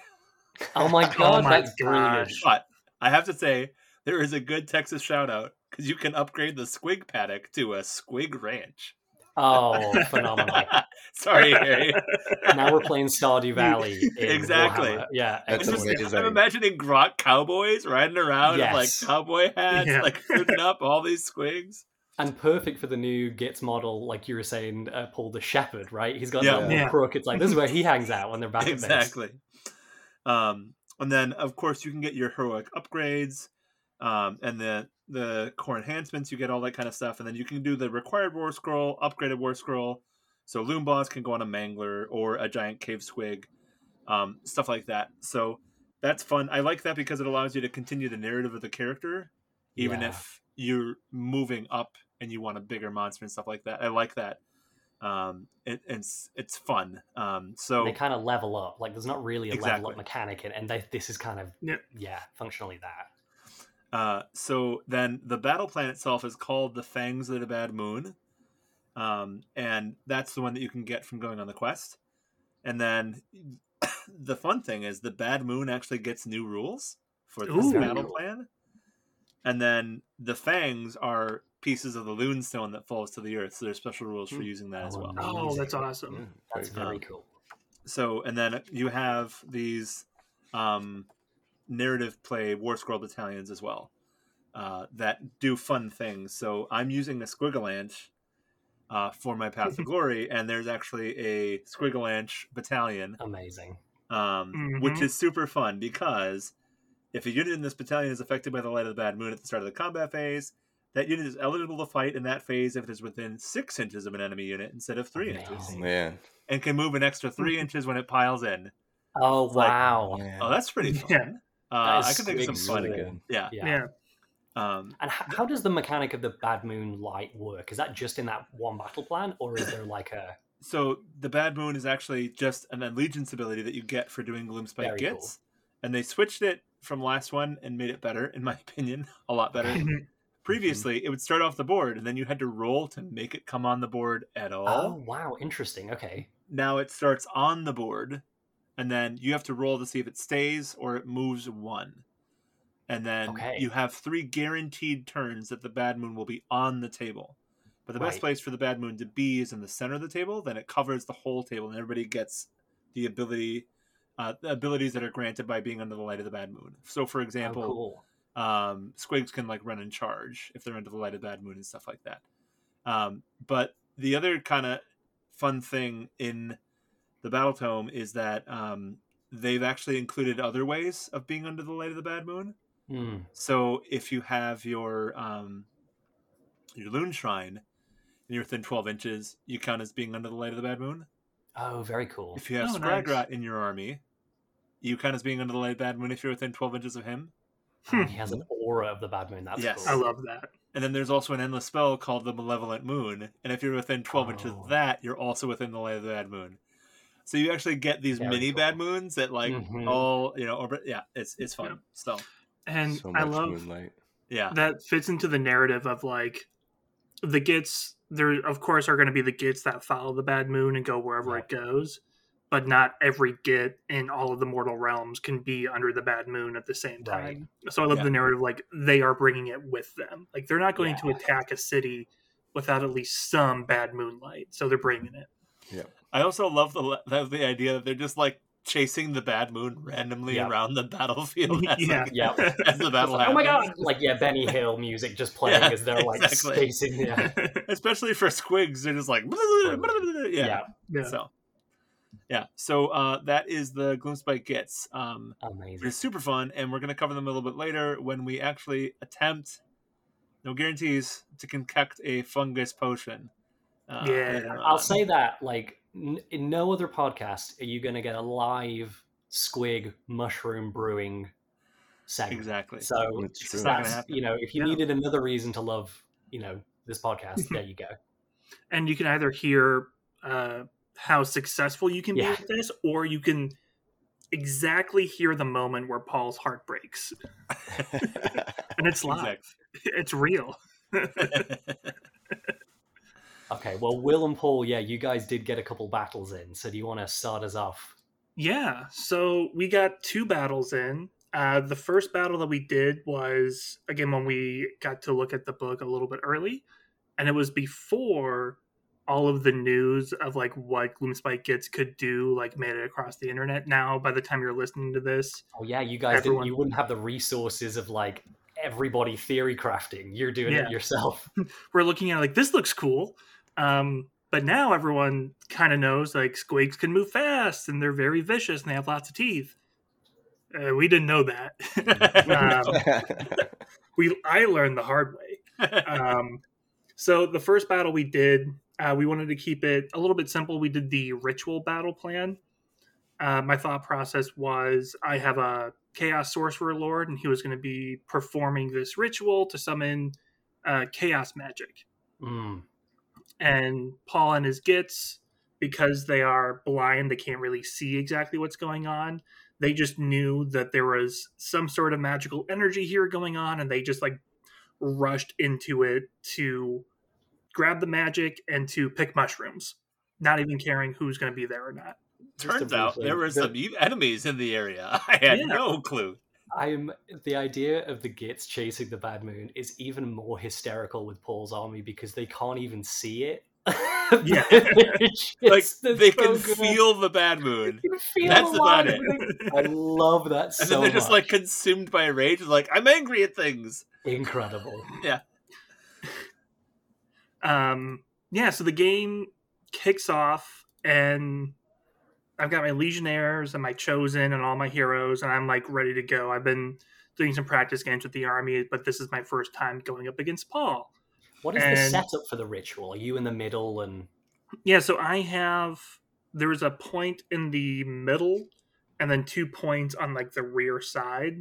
Cool. Uh, the two rear ones aren't worth as much as the middle one, and every time I control them, I add on victory points, and every mm. time Paul controls them, it subtracts victory points. So oh, cool. there's really just, like, one point number to see if You're the ritual is completed or not. Uh, so the first turn, I'm controlling all the points, and I had run my Chosen up, and they just immediately delete a unit of squig hoppers. I'm like, this is great. I love this. This is perfect. Let's do it. Uh, my Centurion Marshal's running up. He's throwing nets on people. He's stabbing a lot, a lot of bloodshed. Me and Paul thought, okay, this game's pretty much over. Slaves of yep. Darkness are really strong. And then Paul gets to go. And this is when we learn that squigs can move and bounce a lot.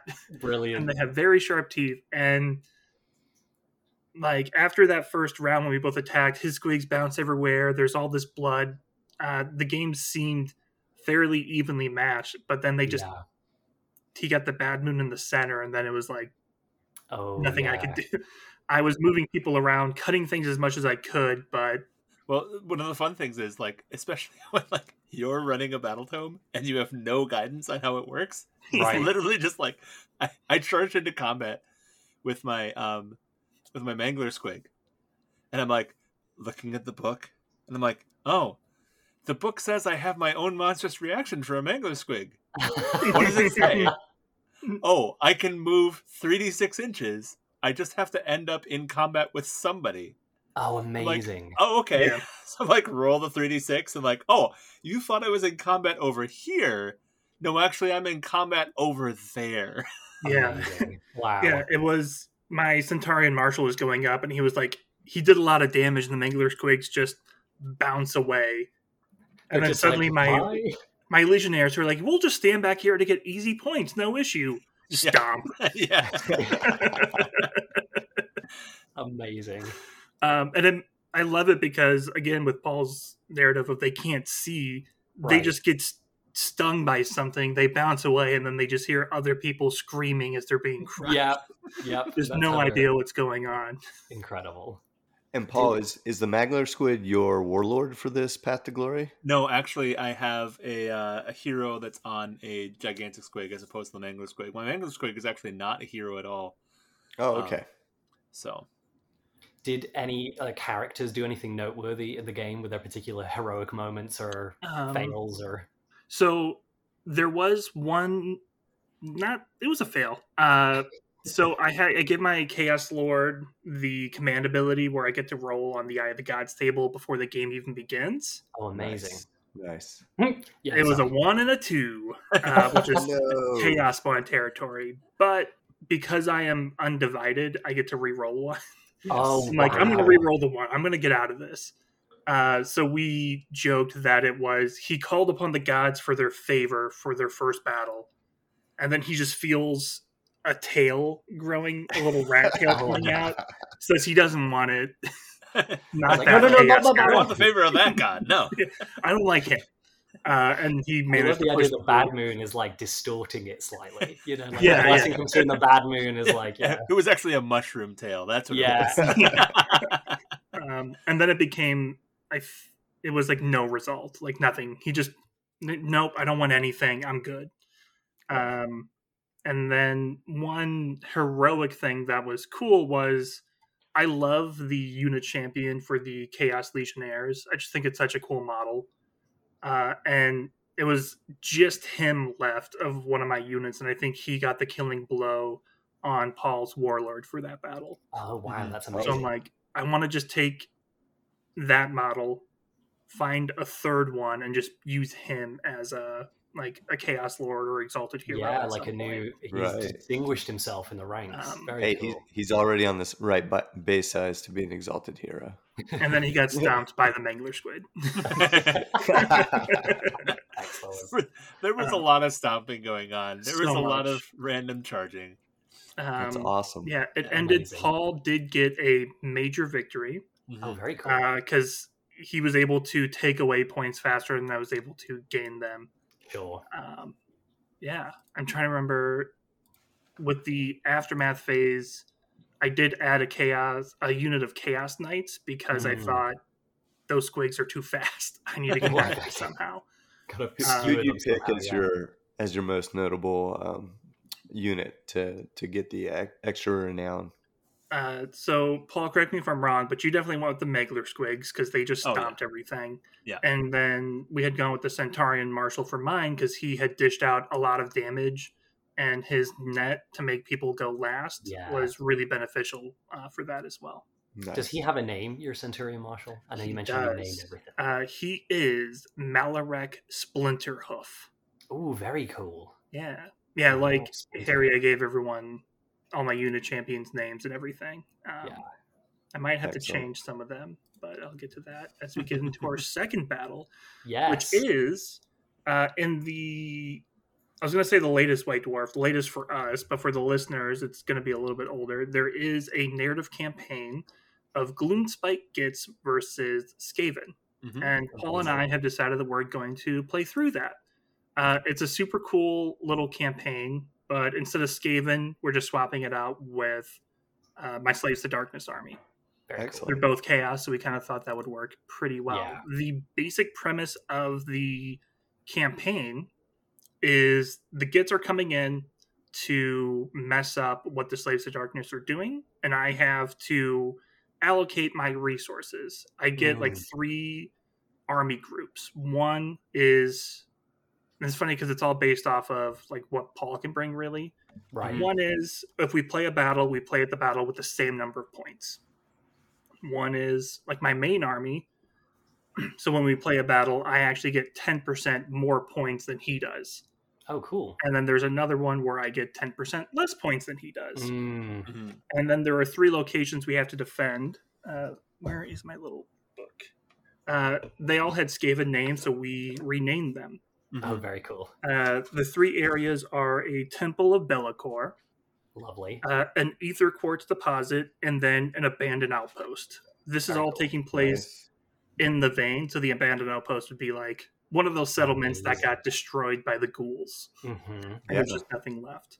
I love that there's a Temple of Bel'akor in the Veins. I really, yeah. that's cool. Like yeah. there's the shadowy Fane that is mm-hmm. still standing. I love that. Yeah, they're trying to spread his influence past just their little area of Oggu. Mm-hmm. That may, that may have to come up in future battles. It definitely will have to. Um, and so I took those three battle groups and I wrote down where they're defending. And then Paul has to choose where to attack. Mm-hmm. Uh, and we had one of them be an Aether quartz deposit because normally it was um, Warpstone deposit. We're like, yeah. oh, Aether mm-hmm. quartz is good because we have the Light of Hish. Yeah. We may have tied it into like Lumineth that had come at some point and were drawn and killed. So, of yep. course, that's where Paul went. Of course, because, yeah. you know, I have all You're this Aether Stone anyway. Mm-hmm. Yeah. So, yeah. And um, hadn't we, hadn't we talked about the some parts of the Veins that are more well-to-do actually import Aether quartz to light yes. the, uh, mm-hmm. the the darkness? Exactly. So, yeah, um, so and, it has it's very important in the Veins, Aether quartz. Yeah, yeah. So this is huge. And the fun thing about this uh, little White Dwarf mini-campaign is that um, it has its own rules, its own realm rules. Um, That's so yeah. cool. So uh, one of them is basically that your entire unit gets to attack every time yeah. you're attacking. Oh, um, amazing! So uh, as long as a member of the of a member of the unit is within half an inch of another model, then every member of that unit gets to attack. And the second thing is that when you're next to a piece of terrain, you have to subtract one from save rolls. And then um, at the start of your hero phase, roll the dice for each unit. What is that trying to simulate? So, so you go, Paul, because you actually have it in front of you. Yeah. And I'll just uh, say so, what we made it simulate. Oh, sure. So the first one is just because it's dangerous every turn, like you're supposed to be mm-hmm. dealing with um, uh, just being underground in it, for us in the Veins, right? Right. So you're dealing with some yeah, cramped spaces. So well. That's great. Um, and for the second one, it was Warpstone contamination, but we said that, that was Aether quartz contamination. Oh, sure, sure. Like, sure. So the anger, right? Would yeah, the, the spent uh, Aether quartz. Yeah. yeah. And then on on uh, so at the beginning of the phase of your start of your hero phase, roll the dice for each friendly unit within six inches of a terrain feature. On a one, that unit suffers D three mortal wounds. Wow. Um, mm-hmm. And I will say, I remembered this after I got home. We didn't do that a single time. No, we didn't. Exactly. Never once. We remembered the other rules, but we yeah. forgot. I'm like, man, I'm surprised we didn't take more mortal wounds. Oh, because we didn't roll them. Yeah. We did, yeah. um, and then there are actually, there's a specific Path to Glory reward as well. And the, the fun thing about oh, this campaign cool. is that there's actually open war ways of playing each battle plan, Path mm-hmm. to Glory ways of playing each battle plan, and Contest of General ways of playing each battle. Oh, that's plan. Amazing. That's really you, cool. Yeah. Um, and narratively, it's actually super cool because it's talking about what happens to Skagrot after Excelsis. Like, that's what the story is behind what's going on right now and why they put this campaign in there. Yeah. So, that's super uh, so cool. we fought our first battle. Um, Will got more points than I did. Amazing. Uh, yeah. Which was great. Um, But then that means the next two games we play, Will's going to have the same or less points than I do, because mm-hmm. I picked oh. the hard one first. Oh, wow. Yeah. Yes. Okay. Um, and the way it works is if Paul wins one battle, we get to go to like a big final fight. But if I can mm. hold him off for two battles, I basically win without needing to go to the climax. Amazing. Um, and I'm concerned because, uh, like you said, I I got the thing where I had more points this time. And so I we deploy and I start rolling for my beginning of the game, Eye of the Gods table.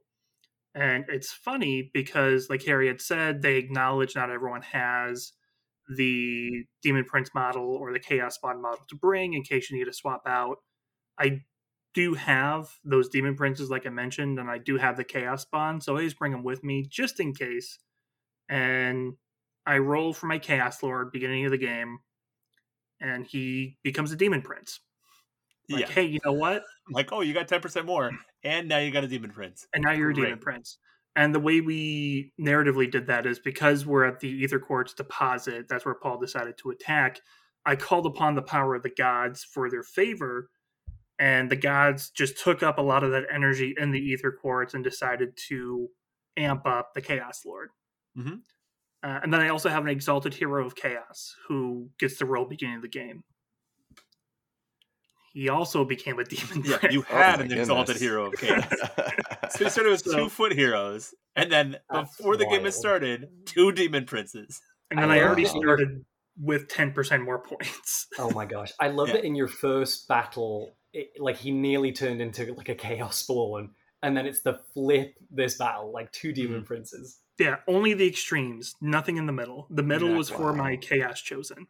Well, and, and now it actually presents a real hard problem for Will, because the game they turn into a Demon Prince, right? He gets that for free. Every other game going forward, he doesn't have any foot heroes anymore. He's got mm-hmm. two Demon Princes to fit into the list, and he has to fit that into the points total. Mm-hmm. So that's wild. Yeah. yeah. It was a great boon for this game, not yep. so much for the future. And which again, that's a great aspect of Chaos, because it's like they've given you this boon that maybe you can't even use properly. Like you may leave them at home. That will come up also. uh, a few times, actually. Uh, yeah. So I now had two who used to be foot heroes, five inch move, which going against Squigs, it can move everywhere, was an issue. Mm-hmm. And now I have two heroes who can fly and they both have wings. So I suddenly have all this movement.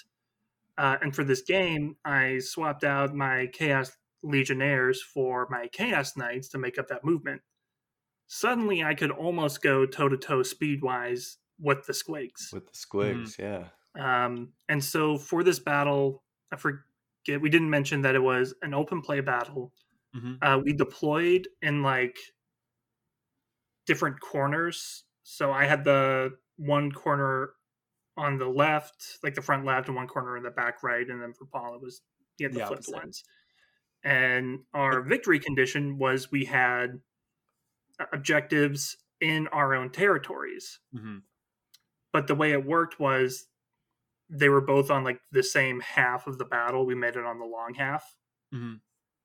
And so we were just trying to find a way to outflank each other to get those territories. If you controlled both in your opponent's turn, yeah, you win. Uh, yeah, we had misread that. And yeah. so the blind Squigs made a mad rush to get them both on his turn. And it was like, we were sitting there counting models like, okay, you, I have it by one. You need to kill me, otherwise yep. the game is over. yeah. Um, I mean, that and... feels very fitting for blind Squigs. Yeah, too. Exactly. yes. But believe it or not, blind Squigs can't count very well. It's so I didn't yeah. get the right who, number. Who knew? Even yeah. for the victory condition that we weren't actually playing for. Incredible. But also, that felt really appropriate for blind Squigs to be like, this is what I'm doing. Yeah. Okay, that's not actually objective, but this is what I'm doing right now. I love that so much. Yeah. Yeah.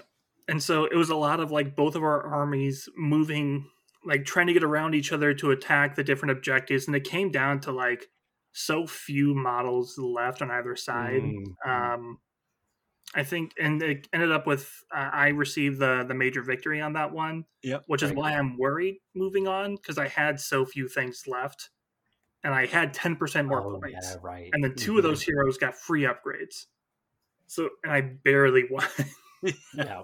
So yeah. if I if I have less points for the next one, it's going to be rough. The squiggle so, will be coming. Have yeah. you done your casualty rolls for that as well? I had. I did luck out. So I went through my aftermath on that because um, I had taken a bunch of casualties for my Chaos Legionnaires in the previous game, which is why mm. I subbed them out. Mm-hmm. On this one, I got really lucky with my casualty ro- rolls. You know, thank the gods. Yeah. Um, so everything is fine for now. I think everyone got recovered who had casualties, so I'm all kind of good, except a lot of my heroes have minus one wound starting for the next game. Yeah. Right, yeah. And just to explain, again, for the listeners that haven't played Path to Glory, um, what we're talking about with casualty rolls is for every model that died in the game, you need to roll a dice. And um, I don't have it in front of me. Uh think it's on a one. Yeah, on a one. Uh, yeah. So for every model that died during the game on a one, that that model is, or you get a casualty point. And then when you play the next Path to Glory game, if you take that unit, you subtract the same amount of models as you have casualty points for that unit. So basically that guy is out until you replenish him. Mm-hmm. Um, through another mechanic and another step of the aftermath phase. You mean um, how I lost uh, four of the squig hoppers in one unit and three of the squig hoppers in another unit? Yep. Yeah. Is yeah. that how like your that? casualty rolls went? Wow. Yeah. No, no, no. My so, casualty rolls were horrendous. I lost four out of ten in one, three out of ten in the next, and two out of five in my bounders. Wow. wow. But the thing is, I've got a decent amount of glory because yeah, we were kind of sure. not doing any of the moving forward because I didn't have the book right in front of me, uh, so I might be able to jig my way around finding Hopefully. a solution yeah. to the problem here. So, but, but there again, you, you pay the full points for that unit when you take mm-hmm. it. You're just right. down models because yeah, you just of, get of casualties. Yeah, exactly. So yeah. maybe there's a chance then for the for the Chaos Legionnaires. There is. Yeah, yeah. it it's doable. Um, Let's see. I love that you guys have, have done this, that you're doing the White Dwarf campaign, because it's another, such a good example of, you know, White Dwarf comes out with rules like this all the time. There's been like the Flashpoint Rondel stuff that's been happening mm-hmm. recently um, that you don't even have, you know, you can play it as a separate campaign if you want to, but I love that it's like, well, let's tweak it slightly for our particular armies. And then we're going to include it as sort of a, a mini arc within our Path to Story stories. Like yeah. that is such a great way of incorporating fun new things that uh, are coming out, fun new rules, new ways to play, um that yeah you just fold into your narrative. It's brilliant. Yeah, and I loved, like Paul had mentioned, for this one it tells you like, oh, if you're if you want to do an open play game, you can use the generators to simulate this specific battle using open play. Oh, very if cool. you want to simulate you, this specific battle using Path to Glory, use this battle plan. If you want to if you want to do this narrative campaign using match play rules, here are the battle plans for each of the specific battles. Like it's it's giving people more freedom. It's not that, hey, you need to play this narrative campaign and you right. need to do these custom battle plans that may be right. balanced in one way or the other. It's even if you do only match play, you can play narrative, which I really and enjoy. I... I love that this isn't a White Dwarf. There, you said there are three different battle plans or two different battle plans? There's there's one battle plan unique to the campaign, but there's yeah. three other battle plans that are listed that are existing battle plans, but with their own like Brilliant. little twist on it. Yeah. Um, for each way to play. So one, there's three for open play, three for narrative, three for match play, plus a specific actual custom yeah. scenario for I mean, the end of what, the campaign. What a great amount of... Co- Again, this, you would think this is in like a Season of War book or like a battle yep. tome. It's like, this is right. just in a White Dwarf. I love that, like that they're doing this every other month. Stuff. Like uh, yeah, this content right. is in there constantly. And it's, yeah. it's one of the things that I've really been banging on in the story phase about is that they're really moving forward a lot of these stories and a lot of these beats right. that were started in the Broken Realms. They're pulling them forward and moving them forward in... Um, in the White Dwarf flashpoints and yeah. in these little mini campaigns. Like, for example, um, when they released Arcane Cataclysm, they had a story about a um, the the Tzeentch Magister and the um, Lumineth Magister, right? Oh, yeah, yeah. yeah. Mm-hmm. That story continued in one of the flashpoints. And they're like, oh, I this is what that. happening with those characters now. And, oh, you want to play oh, a little campaign yeah. with them now? Okay, here you go, right? And, it, like, that's the kind of stuff that I really enjoy, is when you get these little story beats and these little storylines that move forward. So I love that, too. Yeah. It's, it's always amazing. Especially, like you were saying, because I know, again, on the story phase, you've talked a lot about how the box sets are, are they're, they're evolving into, yeah, these, like, really cool stories. It's no longer just like, well, we kind of have come up with an excuse for these two factions to go against each other. They're really putting a lot of effort into the story behind these things, and it's so cool that they're picking up those narrative threads. And yeah, you know, it's a great another avenue that it's like, it doesn't have to be a novel, right? Because previously it was kind of like, well, it's either in a battle tome or a novel, and those things are few and far between to carry on stories. So I love that White Dwarf yeah. is becoming a place that we get to hear more about those characters. Well, the other thing is, like, it's this moment in time that you get to play in. Right. Right. And like, oh, I know that story. I played that box set. Yes. Right. And then, oh, now the stories move forward. I played that White Dwarf mini campaign. Right. Totally. Yeah. And it's just cool because it allows you to put your narrative into their narrative. Yes. And, and that's just awesome. So, yeah, I love that so much. Perfect. Do you guys have anything else? Any cinematic moments or any other things you want to talk about before we move to the aftermath for this? Um, the cinematic moment was probably the end of turn one when I thought I was going to win. Yeah, we're... and then I didn't. Like that was like, it was oh, no. super tense because it was literally just like, well, if I do this, but I do that, and it turned out that like I was just outside of six inches with one model. Oh, and if that one wow. model had been over, then I thought I would have won. But then, yeah, it, it didn't end yeah. up mattering. But like, it was still, it was still yes. super tense. Yeah. So. Oh, I love that. Yeah. Yeah, we were like both trying to figure out: do we shake hands now? Is this over? Like, what's going on? Yeah. Well, because normal- like, if I just bounced a little bit closer. Yeah. yeah. Uh-huh. Well, because normally you would secure an objective at the end of the round. Right. Right. But in this battle plan, you secure the objective at the end of your opponent's turn. Oh, interesting. So yeah. I was following the match play rules for objectives right, right. when you're yeah. supposed to be plan, plan, following the other ones. So, yeah. Um, I think the other notable thing, at least for us, was this might have been the first game we did where we went all five rounds. Either yes. like the game, we either get to the victory condition or it's like, oh, I've taken enough of a beating. I don't want to lose more guys just to finish the game. I'm going to retreat and like, right. lick my wounds. And this, we went all out for it, just trying to get to that victory because because it was no longer just this one battle, and it was no longer looking at, oh, my Path to Glory campaign in general. Right. If I lose this, we go to the big final fight, and that puts me in a worse position. Yeah. And Paul's thinking, well, if I let him win, then... like I'm locked out. I need to beat him again in order to get to that. So exactly, we really went all out for it. Yeah, that's yeah. so cool that there are very specific. If like you're playing this as an army that is actually defending three locations, that you're like, well, yeah. if we lose here, it's going to make those fights harder. Or if I can hold here, yeah, that's yeah. so cool. Because I think the thing I got from winning is now my wizard can cast more spells and.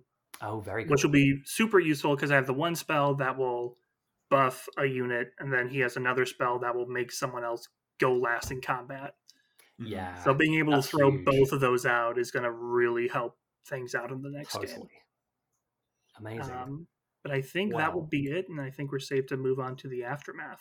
Yeah, so we've talked a little bit about uh, in those individual battles, and, and Harry, you talked about as well, the... Um, kind of individual aftermath phases. Do we want to just move straight into the oh no the mushroom brewing, or yeah, do you guys want to yeah, have... that's that I want to do the mushroom brewing, but yes, yeah, if there's any other that. aftermath that anybody wants to talk about, um, I'll so, just do mine quick because it's a quick summary yeah of please do the disappointment uh from the Chaos Gods.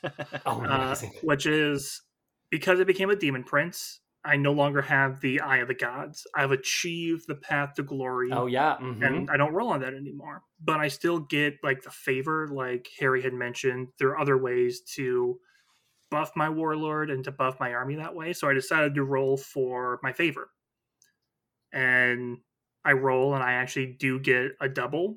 I was, like, super excited. Like, yeah, this is awesome. And I yeah. go over to the table, and it's, you know, if your warlord has the Eye of the Gods, keyword, he gets a bonus or can re-roll a die. I'm like, ah, amazing. Come on. Yep. Uh, and then the quest I had was I got to roll territories twice. And the second time, it was always going to be one of my faction-specific ones. Uh, and I roll, the first time I roll, it was more allies. I'm like, well, I'm not really doing allies from Path to Glory, so I'm not yep. going to take it. And I want to save those points for my next one. I roll, and I get the uh, sixty-one result, which is... Chaos Wastes. Chaos Wastes, which gives me more allies. And then those allies have to be demons. So I'm like, I don't want this. So I achieved my quest.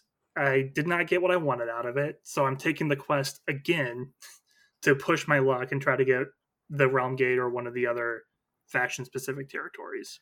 Amazing. The the dark gods are fickle, Will. Truly they fickle. Are incredible. Mm-hmm. They gave me Demon Princehood. I should just take that and be gracious and run away. Yeah. I love again in, in the first game it was like nearly spawned them, and then you mm-hmm. lost no units in your actual casualty rolls, and then this one it was like two demon princes, a bunch of disappointment.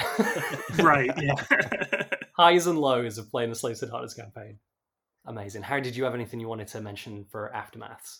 Yeah, so um, I, uh, if you guys recall from the last episode, I had started a battle against my son right before we recorded uh, that, that first episode. And then uh, the month got away from us, and those armies sat staring at each other on the table for most of the month until finally I could convince my son to accept my surrender and, and retreat off of there so that I could do the... Um, the aftermath sequence. And uh, you mentioned, Will, that sometimes there's value to retreating early in Path to Glory games. Yeah. And, you know, it's what makes narrative play, one of the many things that makes narrative play a little bit different than match play, where match play, there's not really a reward for units necessarily surviving the, the battle. Right. Um, but in, in a Path to Glory, that makes all the difference. So in that battle, within his first turn, on the first battle round, I still didn't even get a turn in that battle. He had wiped out three of my units. I w- it was a very rough deployment, and he was on a roll. So it made sense for me just to cu- cut my losses, re-rack, and, and uh, not set up right in front of his uh, Dawn Riders next time. uh, And I, I love just, like, the narrative that can give you, like, okay, we're going to fight these guys. A bunch of people get mowed down, like, call it off. Nope, nope, let's let's get out of here, let's get out of here. And so, yeah, I wanted to make sure I didn't have to roll a casualty roll for my warlord. Um, so what I do have, I've got some casualty rolls that I need to do, um, if you guys want, for a unit of Marauders, a unit of Dark Oath, and a unit of Marauder Horsemen. Let's do it up. So... I don't know if you guys want to hear the dice or you want me to mute to roll the dice. You can hear the dice, I think. I Go for it. Clicky clacks. So that is the Dark Oath Savagers, and I've got two ones. So that was all ten of them. Rolled ten hmm. d six, and I've got two ones. So now I have a casualty roll of, or a casualty score of two for that unit. Mark that down here. And my dog busted into the room. You heard the dice, man. She did. All right, so that's a casualty roll. Casualty score of two for the Kodrak tribe. And now we'll roll for the Chaos Marauders, which I've named the Juragon tribe. And one one, so that's a casualty score of one for them. So they're going to be down a guy for the next battle. And then the Marauder Horseman. The Marauder Horseman only have five models, so that'll be five dice I'm rolling. And I got a one there, so they're down a guy as well. Everybody's hurting. Oh, no. So, I mean, I will get some glory for that battle just because uh, in Path to Glory, you do get some glory just for playing. I get mm-hmm. five points. Oh, no, we were playing a thousand, so eight I'll get eight glory points just for Ooh. fighting. And um, and my warlord was not slain, so I'll get an extra glory point for that. Excellent. So I'll have nine glory points to hopefully uh, recoup some of that, that uh, yeah. damage there. Yes. But, uh, yeah. Looks like we're going to be hurting. Excellent. Well, not excellent that you'll be hurting, but excellent that, yeah, we moved through the, the aftermath. Okay. Yep. We, do we want to move on to Mushroom Brewing? Yeah. Let's do it. Let's do, do it. Excellent. Please right. take it away.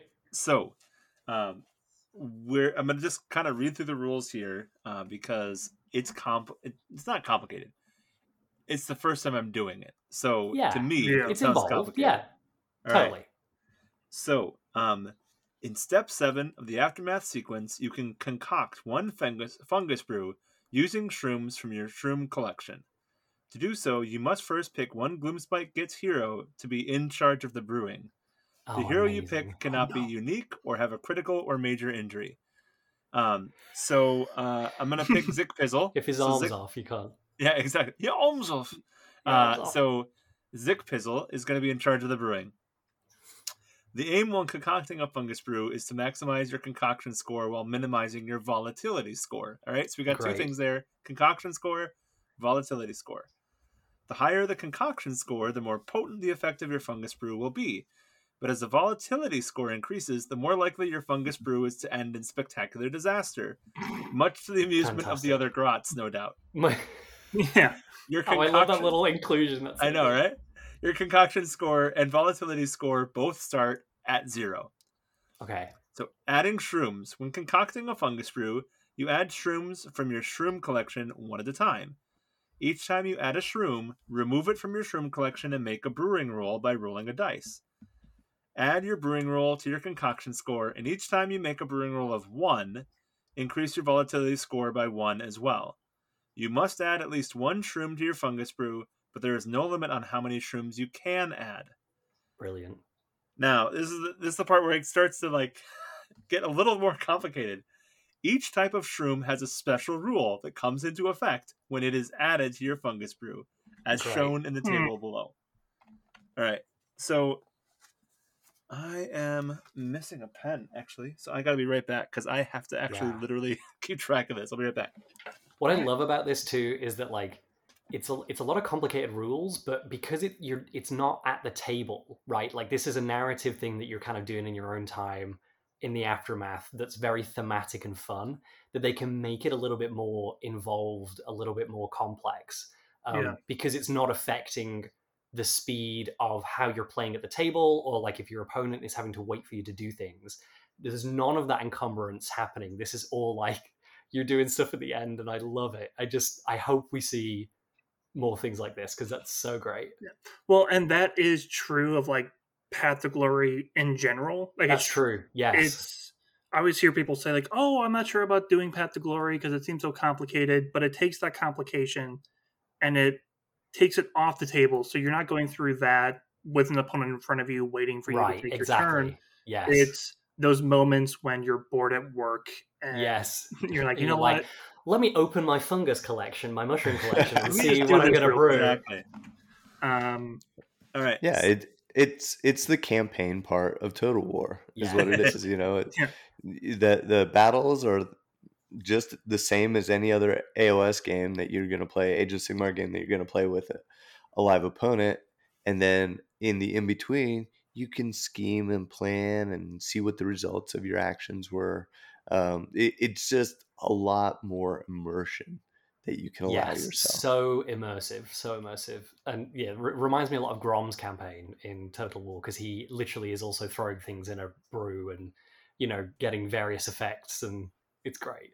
Yeah. yeah. All right. So what I have the option of choosing are I have two Bitterspurt mushrooms Excellent. Eight and, green morkshrooms and mm. one death cap mushroom. And, and those numbers were all determined by what your guys were out picking during Correct. the battle, right? So mm-hmm. when you roll for yes. the battle on a one to three, you get on one to two you get nothing. On three to four, you do common mushrooms, which are the green morkshrooms. On a five to six, you get a rare. Um, oh, I'm sorry. The bitter spurts are also the common, and then one rare, which was the death cap mushroom. Oh, that's amazing! Yeah, I am so, falling head over heels in love with this. Right? This is like phenomenal. Yeah. This is lit. I only want to play Gitz now yeah. from now on. This was what made me decide that this is what I'm doing for Path to yes, Glory, because I was absolutely. just like, we saw this and we're like, I, I guess I'm doing Grotz. Grotz. Uh, yeah. I yeah. don't care what it is, but yes, this is what I'm doing. All right, so the green workroom. So I'm going to start with nothing, and then I'm going to start rolling. So I roll two dice instead of one when making a brewing roll for this shroom. If the roll is odd, add the result to your concoction score as normal. If the result is even, subtract the result from your concoction score instead. Okay. I was hoping so, it goes to volatility. Just double have, sixes and it explodes. Oh, yeah, yeah I have eight of these, so that's not ideal. Like, this is the majority of my concoction score. All right, so I think roll two dice, roll all eight. A four and six. Those are even, right? So I yep, subtract yep, the yep. result from my concoction score instead. I'm a negative ten. First thing that happened. Wow. Negative ten. All right. Um, I'm gonna I'm gonna try does and it, roll so again. You you can go to negative, or could, does it just stay at zero? Um, it doesn't say. Sure. It does not go below zero, but I mean, I'm supposed to subtract funny. it. Yeah. So um, and I got twelve. So I'm at negative twenty-two. This is not going well. Is there... Um, go ahead.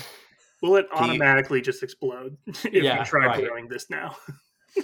um, so you just got to keep adding mushrooms at this point. Well, yeah. Or I decide if I'm done. And I, I don't know. I might decide that I'm done at this point. Oh, um, this is your fruit. You got to go big or go home. Let, yeah. Let's let's go all, right. all out. So I'm going to add a bitter spurt. This doesn't have okay. that special rule that makes bad things happen. Uh, a two and a three. So, yeah. So I just gained five. So I'm at negative seventeen. I guess that's okay. good. All right. Um, it's better than negative twenty-two. I'm yeah. going to add another bitter spurt in there. Okay. Uh, five and three. So that's eight. So I'm at negative nine. Doing good. Excellent. We're, yeah. we're, uh, we're climbing our way up. Um, and I'm really gonna ho- I'm gonna use my death cap, which is my rare mushroom. I get to roll five dice. Okay, Ooh. I was gonna say like, oh no. So um, we're hoping I can get up. I need eighteen. All right, to get okay. into positive numbers. If I don't get oh, ten, funny. bad things are gonna happen. All right. So, um, ooh, this is a good roll. So I got twenty-two. So Yay. I actually had fourteen. So we did um, it. Happens in the first half. Not gonna lie. Yeah, yeah. Exactly. And then we brought it back. All right, so I used all my good mushrooms, and I've got a bunch of green mushrooms, which sound terrible. Like, why yeah. would I even? I don't know. Okay. All right, so my brewing score is fourteen. So finish the fungus brew. Uh, I don't have a volatility score because I didn't roll any ones, so that's good. Yeah. Oh, great, yeah. So once you have finished adding shrooms to your fungus brew, you must determine if it's a success or failure. If the concoction score was less than ten, it automatically fails. Wow. Otherwise, make a brewing test by rolling the number of dice equal to the volatility score of your fungus brew and compare the result to the renown points of the hero in charge of the brewing. Oh, that's I don't have cool. Compared... Yeah. But that's cool that it, it, it cares about the, your leader's experience. That's yeah. really cool. Yeah. No, it's important because if the result is equal to or less than the number of renown points the hero has, the fungus brew is a, is a success. Okay. If the result is more than the number of renown points the hero has, the fungus brew fails. Okay. Success. If the fungus brew succeeds, use a concoction score to determine the type of fungus brew you have created by consulting the fungus brew table on the right. Uh, each type of fungus brew is listed as either an effect or a potion. If it is an effect, resolve immediately. If it is a potion, you can add it to your roster beneath your shroom collection. You Excellent. can have up to six fungus brew potions on your roster at any one time. If you Amazing. gain a potion when you already have six, you must discard that potion or one of your existing potions. Using potions in battle. When picking your army to fight a battle against another Path to Glory army, you can give Gloomspite Gitz heroes in your army Fungus Brew potions from your roster. A hero cannot be given more than one Fungus Brew potion, and once it is given to a hero, it is removed from your roster. The hero can drink that Fungus Brew potion during the battle as described on the Fungus Brew table.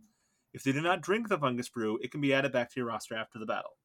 So, since my concoction Amazing. score was fourteen, I gained yep. a potion called the Loonshine Loonshine Fungus Brew. Loonshine, excellent. Loonshine. Well, you, you reckon... To... Go ahead. Oh, I was just going to say, can you break down exactly... So, it was the success, and it's your volatility score was zero. What? It, what could you break so, that down again for me? Just to make sure I understand it, uh, yep. and maybe that will help the listener too.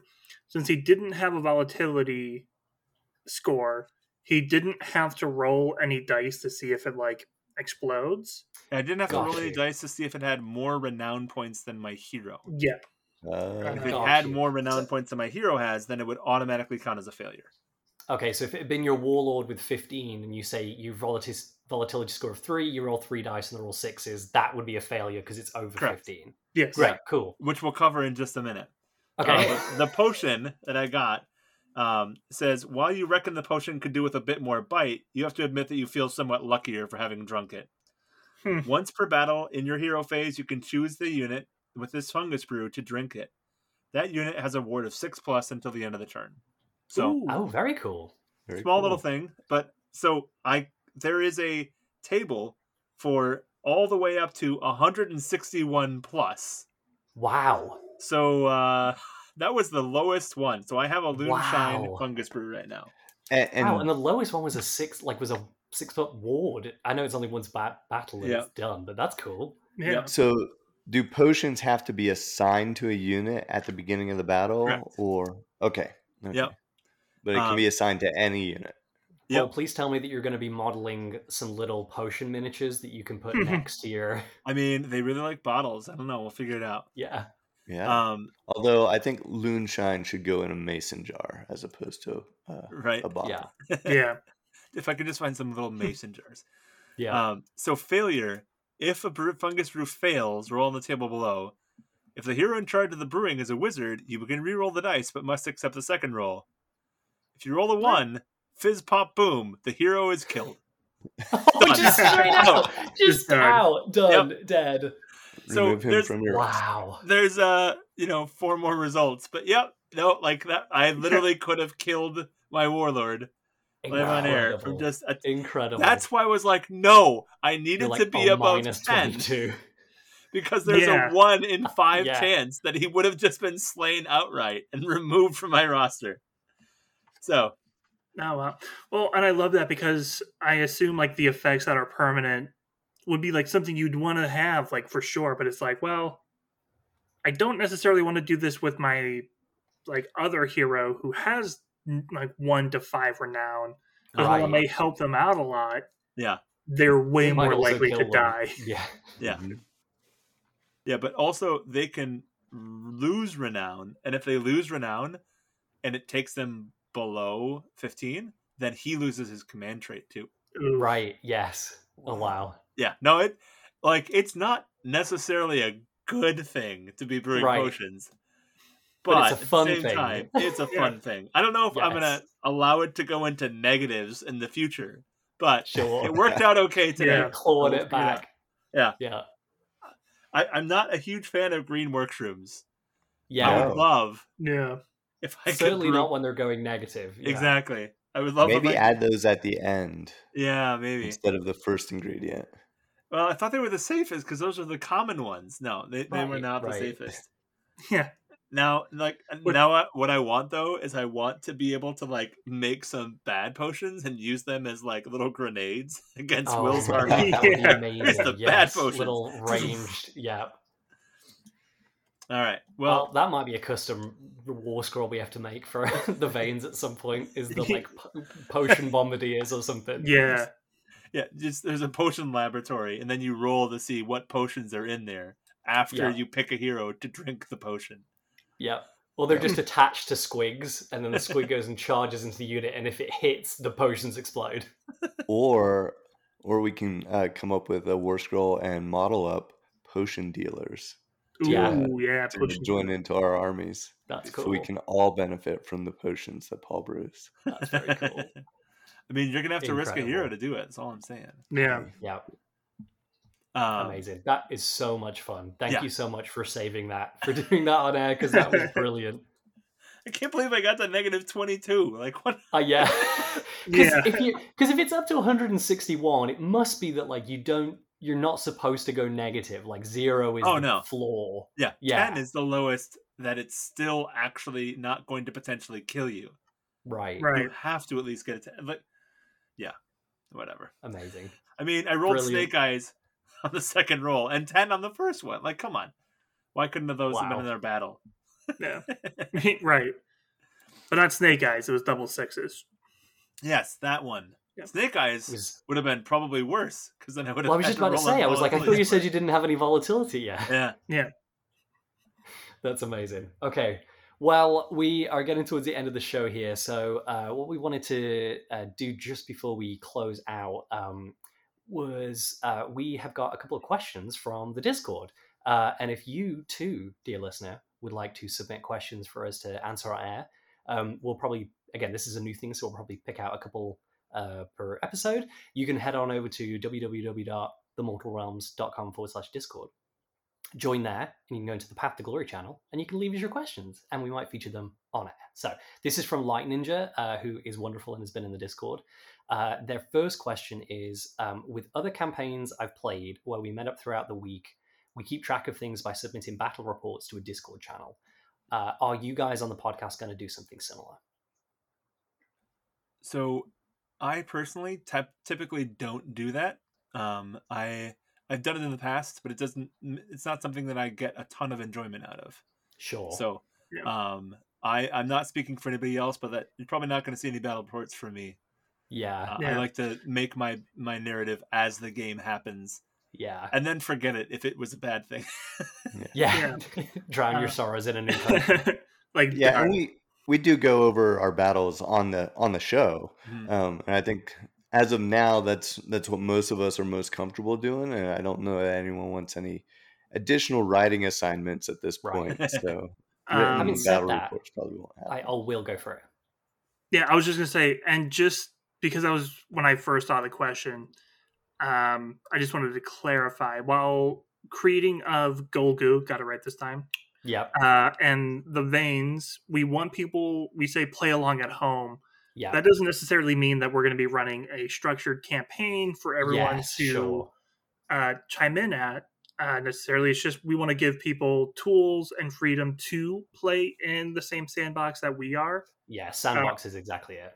However, if you do want to come up with a battle report where you have game set in this area, or when we do come up with rules and you use any of those, feel free to share them in the Discord. Uh, that's something we would really appreciate seeing if people are using Absolutely. anything like this. And I would this. love to see your battle reports uh, as well.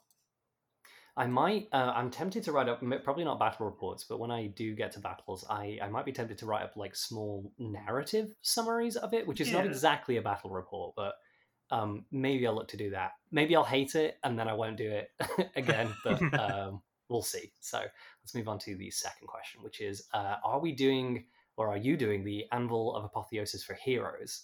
Um, yeah, they uh, took a little bit about the points cap, but are we looking to do Anvil of Apotheosis at all for any of our faction armies?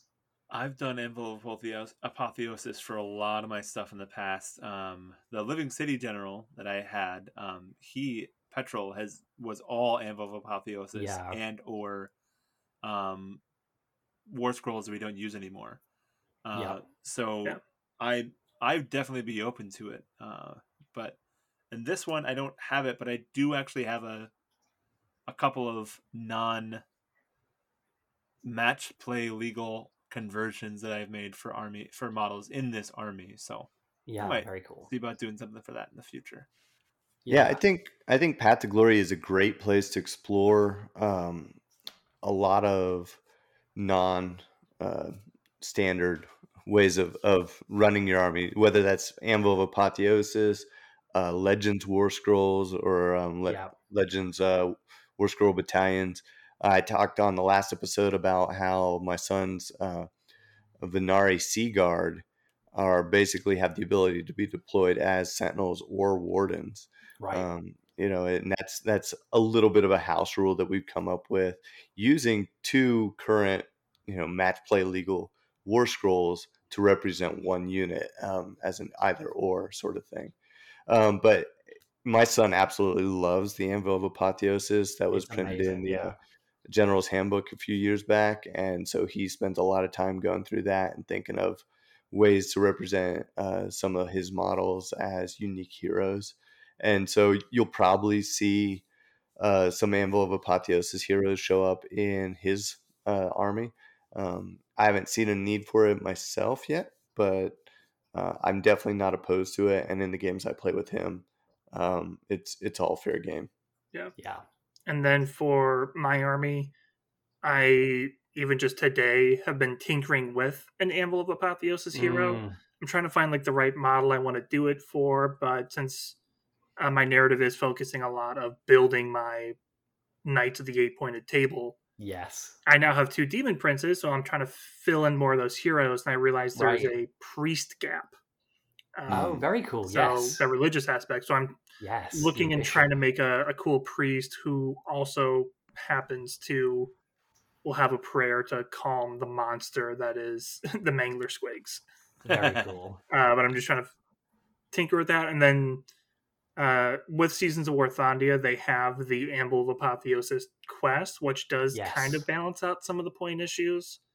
Because uh, the example was like you could ha- just like take someone baseline, give them a priest, and it only costs seven points, which would be right. seven hundred or seventy points for your hero, yeah, or something like yeah. that. But with the quests, it starts at ten and then moves up in like orders of five.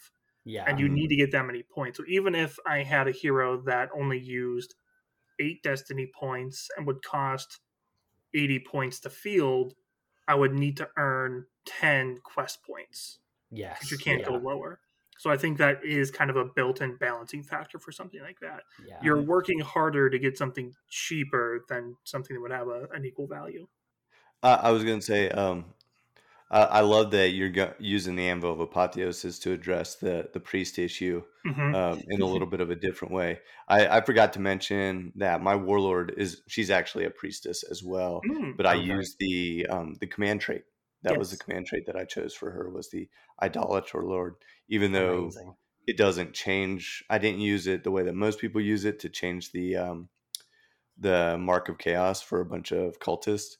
Um, since I was running mostly Dark Oath anyway, yeah, and they're, yeah. they're stuck um, undivided, and I wanted her to be undivided, um, but I did want her to be a priestess. Uh, it's part of her story, and it Very does cool. address that that priest gap that the Slaves to Darkness list has otherwise. And just one cool tidbit with that Idolator Lord um, command ability is the Idolaters, like they used to be their own sub-faction for Slaves to Darkness, and it was priest. They also did something with chariots, but it was very cultist focused. So I love that. Yeah, that's cool. You still have the sub-faction that pulls in the cultists and the Dark Oath, and now you still get that priest and like that other ability with something just like a command ability. You're not losing mm-hmm, right. cool toys. You actually get very similar toys, and you get to take another toy since they're in different categories. Yep. Yep. Yeah. Yeah, I um, love, love the Anvil of Apotheosis. I'm definitely uh, tinkering with a couple of ideas. I also um, think we've talked about this a little bit, but I want to include it, maybe do like a, a you know, a, a Ghulgu Anvil of Apotheosis in the same way we have like a Thondia one. So again, yeah. you can kind of like do some specific things and, and build them in there. Yeah, I um, keep noodling about in my brain because it's just me playing against myself. I want to kind of have, um, you know, different, uh, a lot of different... Um, bits to pull from, and I keep thinking about how to do Soulbound, which is the mm. uh, Age of Sigmar role-playing game, uh, and the Soulbound are, are, are you know united uh, uh, by a god, and you know bound together are their souls, and you know they go out and do stuff. Um, and so Anvil of Apotheosis is is a great way to kind of do custom uh, heroes for a Soulbound army, hmm. um, which would just be like four or five heroes. But, you know, because you get a decent amount of points to drop into them, you can kind of have, for a two thousand point army, you could have five heroes, but at four hundred points each, you know, so they can yeah. pack a punch. Uh, the other thing... Um, No, forgot. Oh, yes. The other thing is I've been toying about with, I really want to do some kind of cult um, that is uh, worships and wants to draw out, not chaos, but the things that float in the etheric void. So there's a couple of mm. references to this in, in various books. Mm-hmm. And I have this idea of a, of a cult, um, you know, they're sort of cult of the beacon or something. And what they do is there's a, a central uh, hub within the realms Uh, where they kind of like spread propaganda, and basically they encourage people to um, go in large droves, and it might take several lifetimes to get there, but to go to the realm's edge and eventually to be consumed by the magic there. And what they're hoping is is that this will create this kind of like these flashes of magic, and these like volatile things will attract the attention of the things that swim in the void beyond the mortal realms, and hmm. they're trying to like get them to come here to then like, you know, eat the realms or whatever. So um so again, that's a great way of doing that. Would probably be a Slaves to Darkness army, probably, but the yeah. it would be a great way of doing the hero uh, to really fit that, where it could be, you know, a priest but doesn't have to take unnecessary chaos stuff or whatever. So again, mm-hmm. noodling about with some of those things, but yeah, interesting, neat stuff. Yeah, wonderful. Um any other thoughts on those, gents? And if not, we will wrap up. Brilliant. Okay, so we'll do a couple of seconds of clean air, and then I will uh, read a little outro.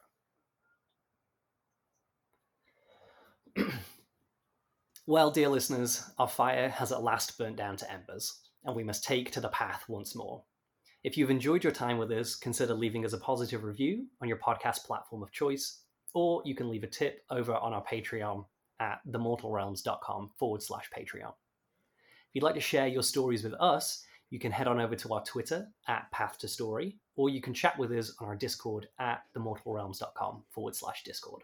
Finally, if you'd like to keep us company on the road, Will, where can they find you online? Uh, you can find me on the Discord as Sever, or on Twitter uh, at Age of Sever. Amazing. Harry? You can find me on the Discord as Harry slash Buddy, and you can find me on Twitter as Toy Soldier Fun. Excellent. And Paul? You can find me at P J Shard on Twitter and on the Discord. And you can find me on the Discord as Kieran, or you can follow me on Instagram and Twitter at underscore magpie paints. Thank you so much for listening, and we'll see you all again soon.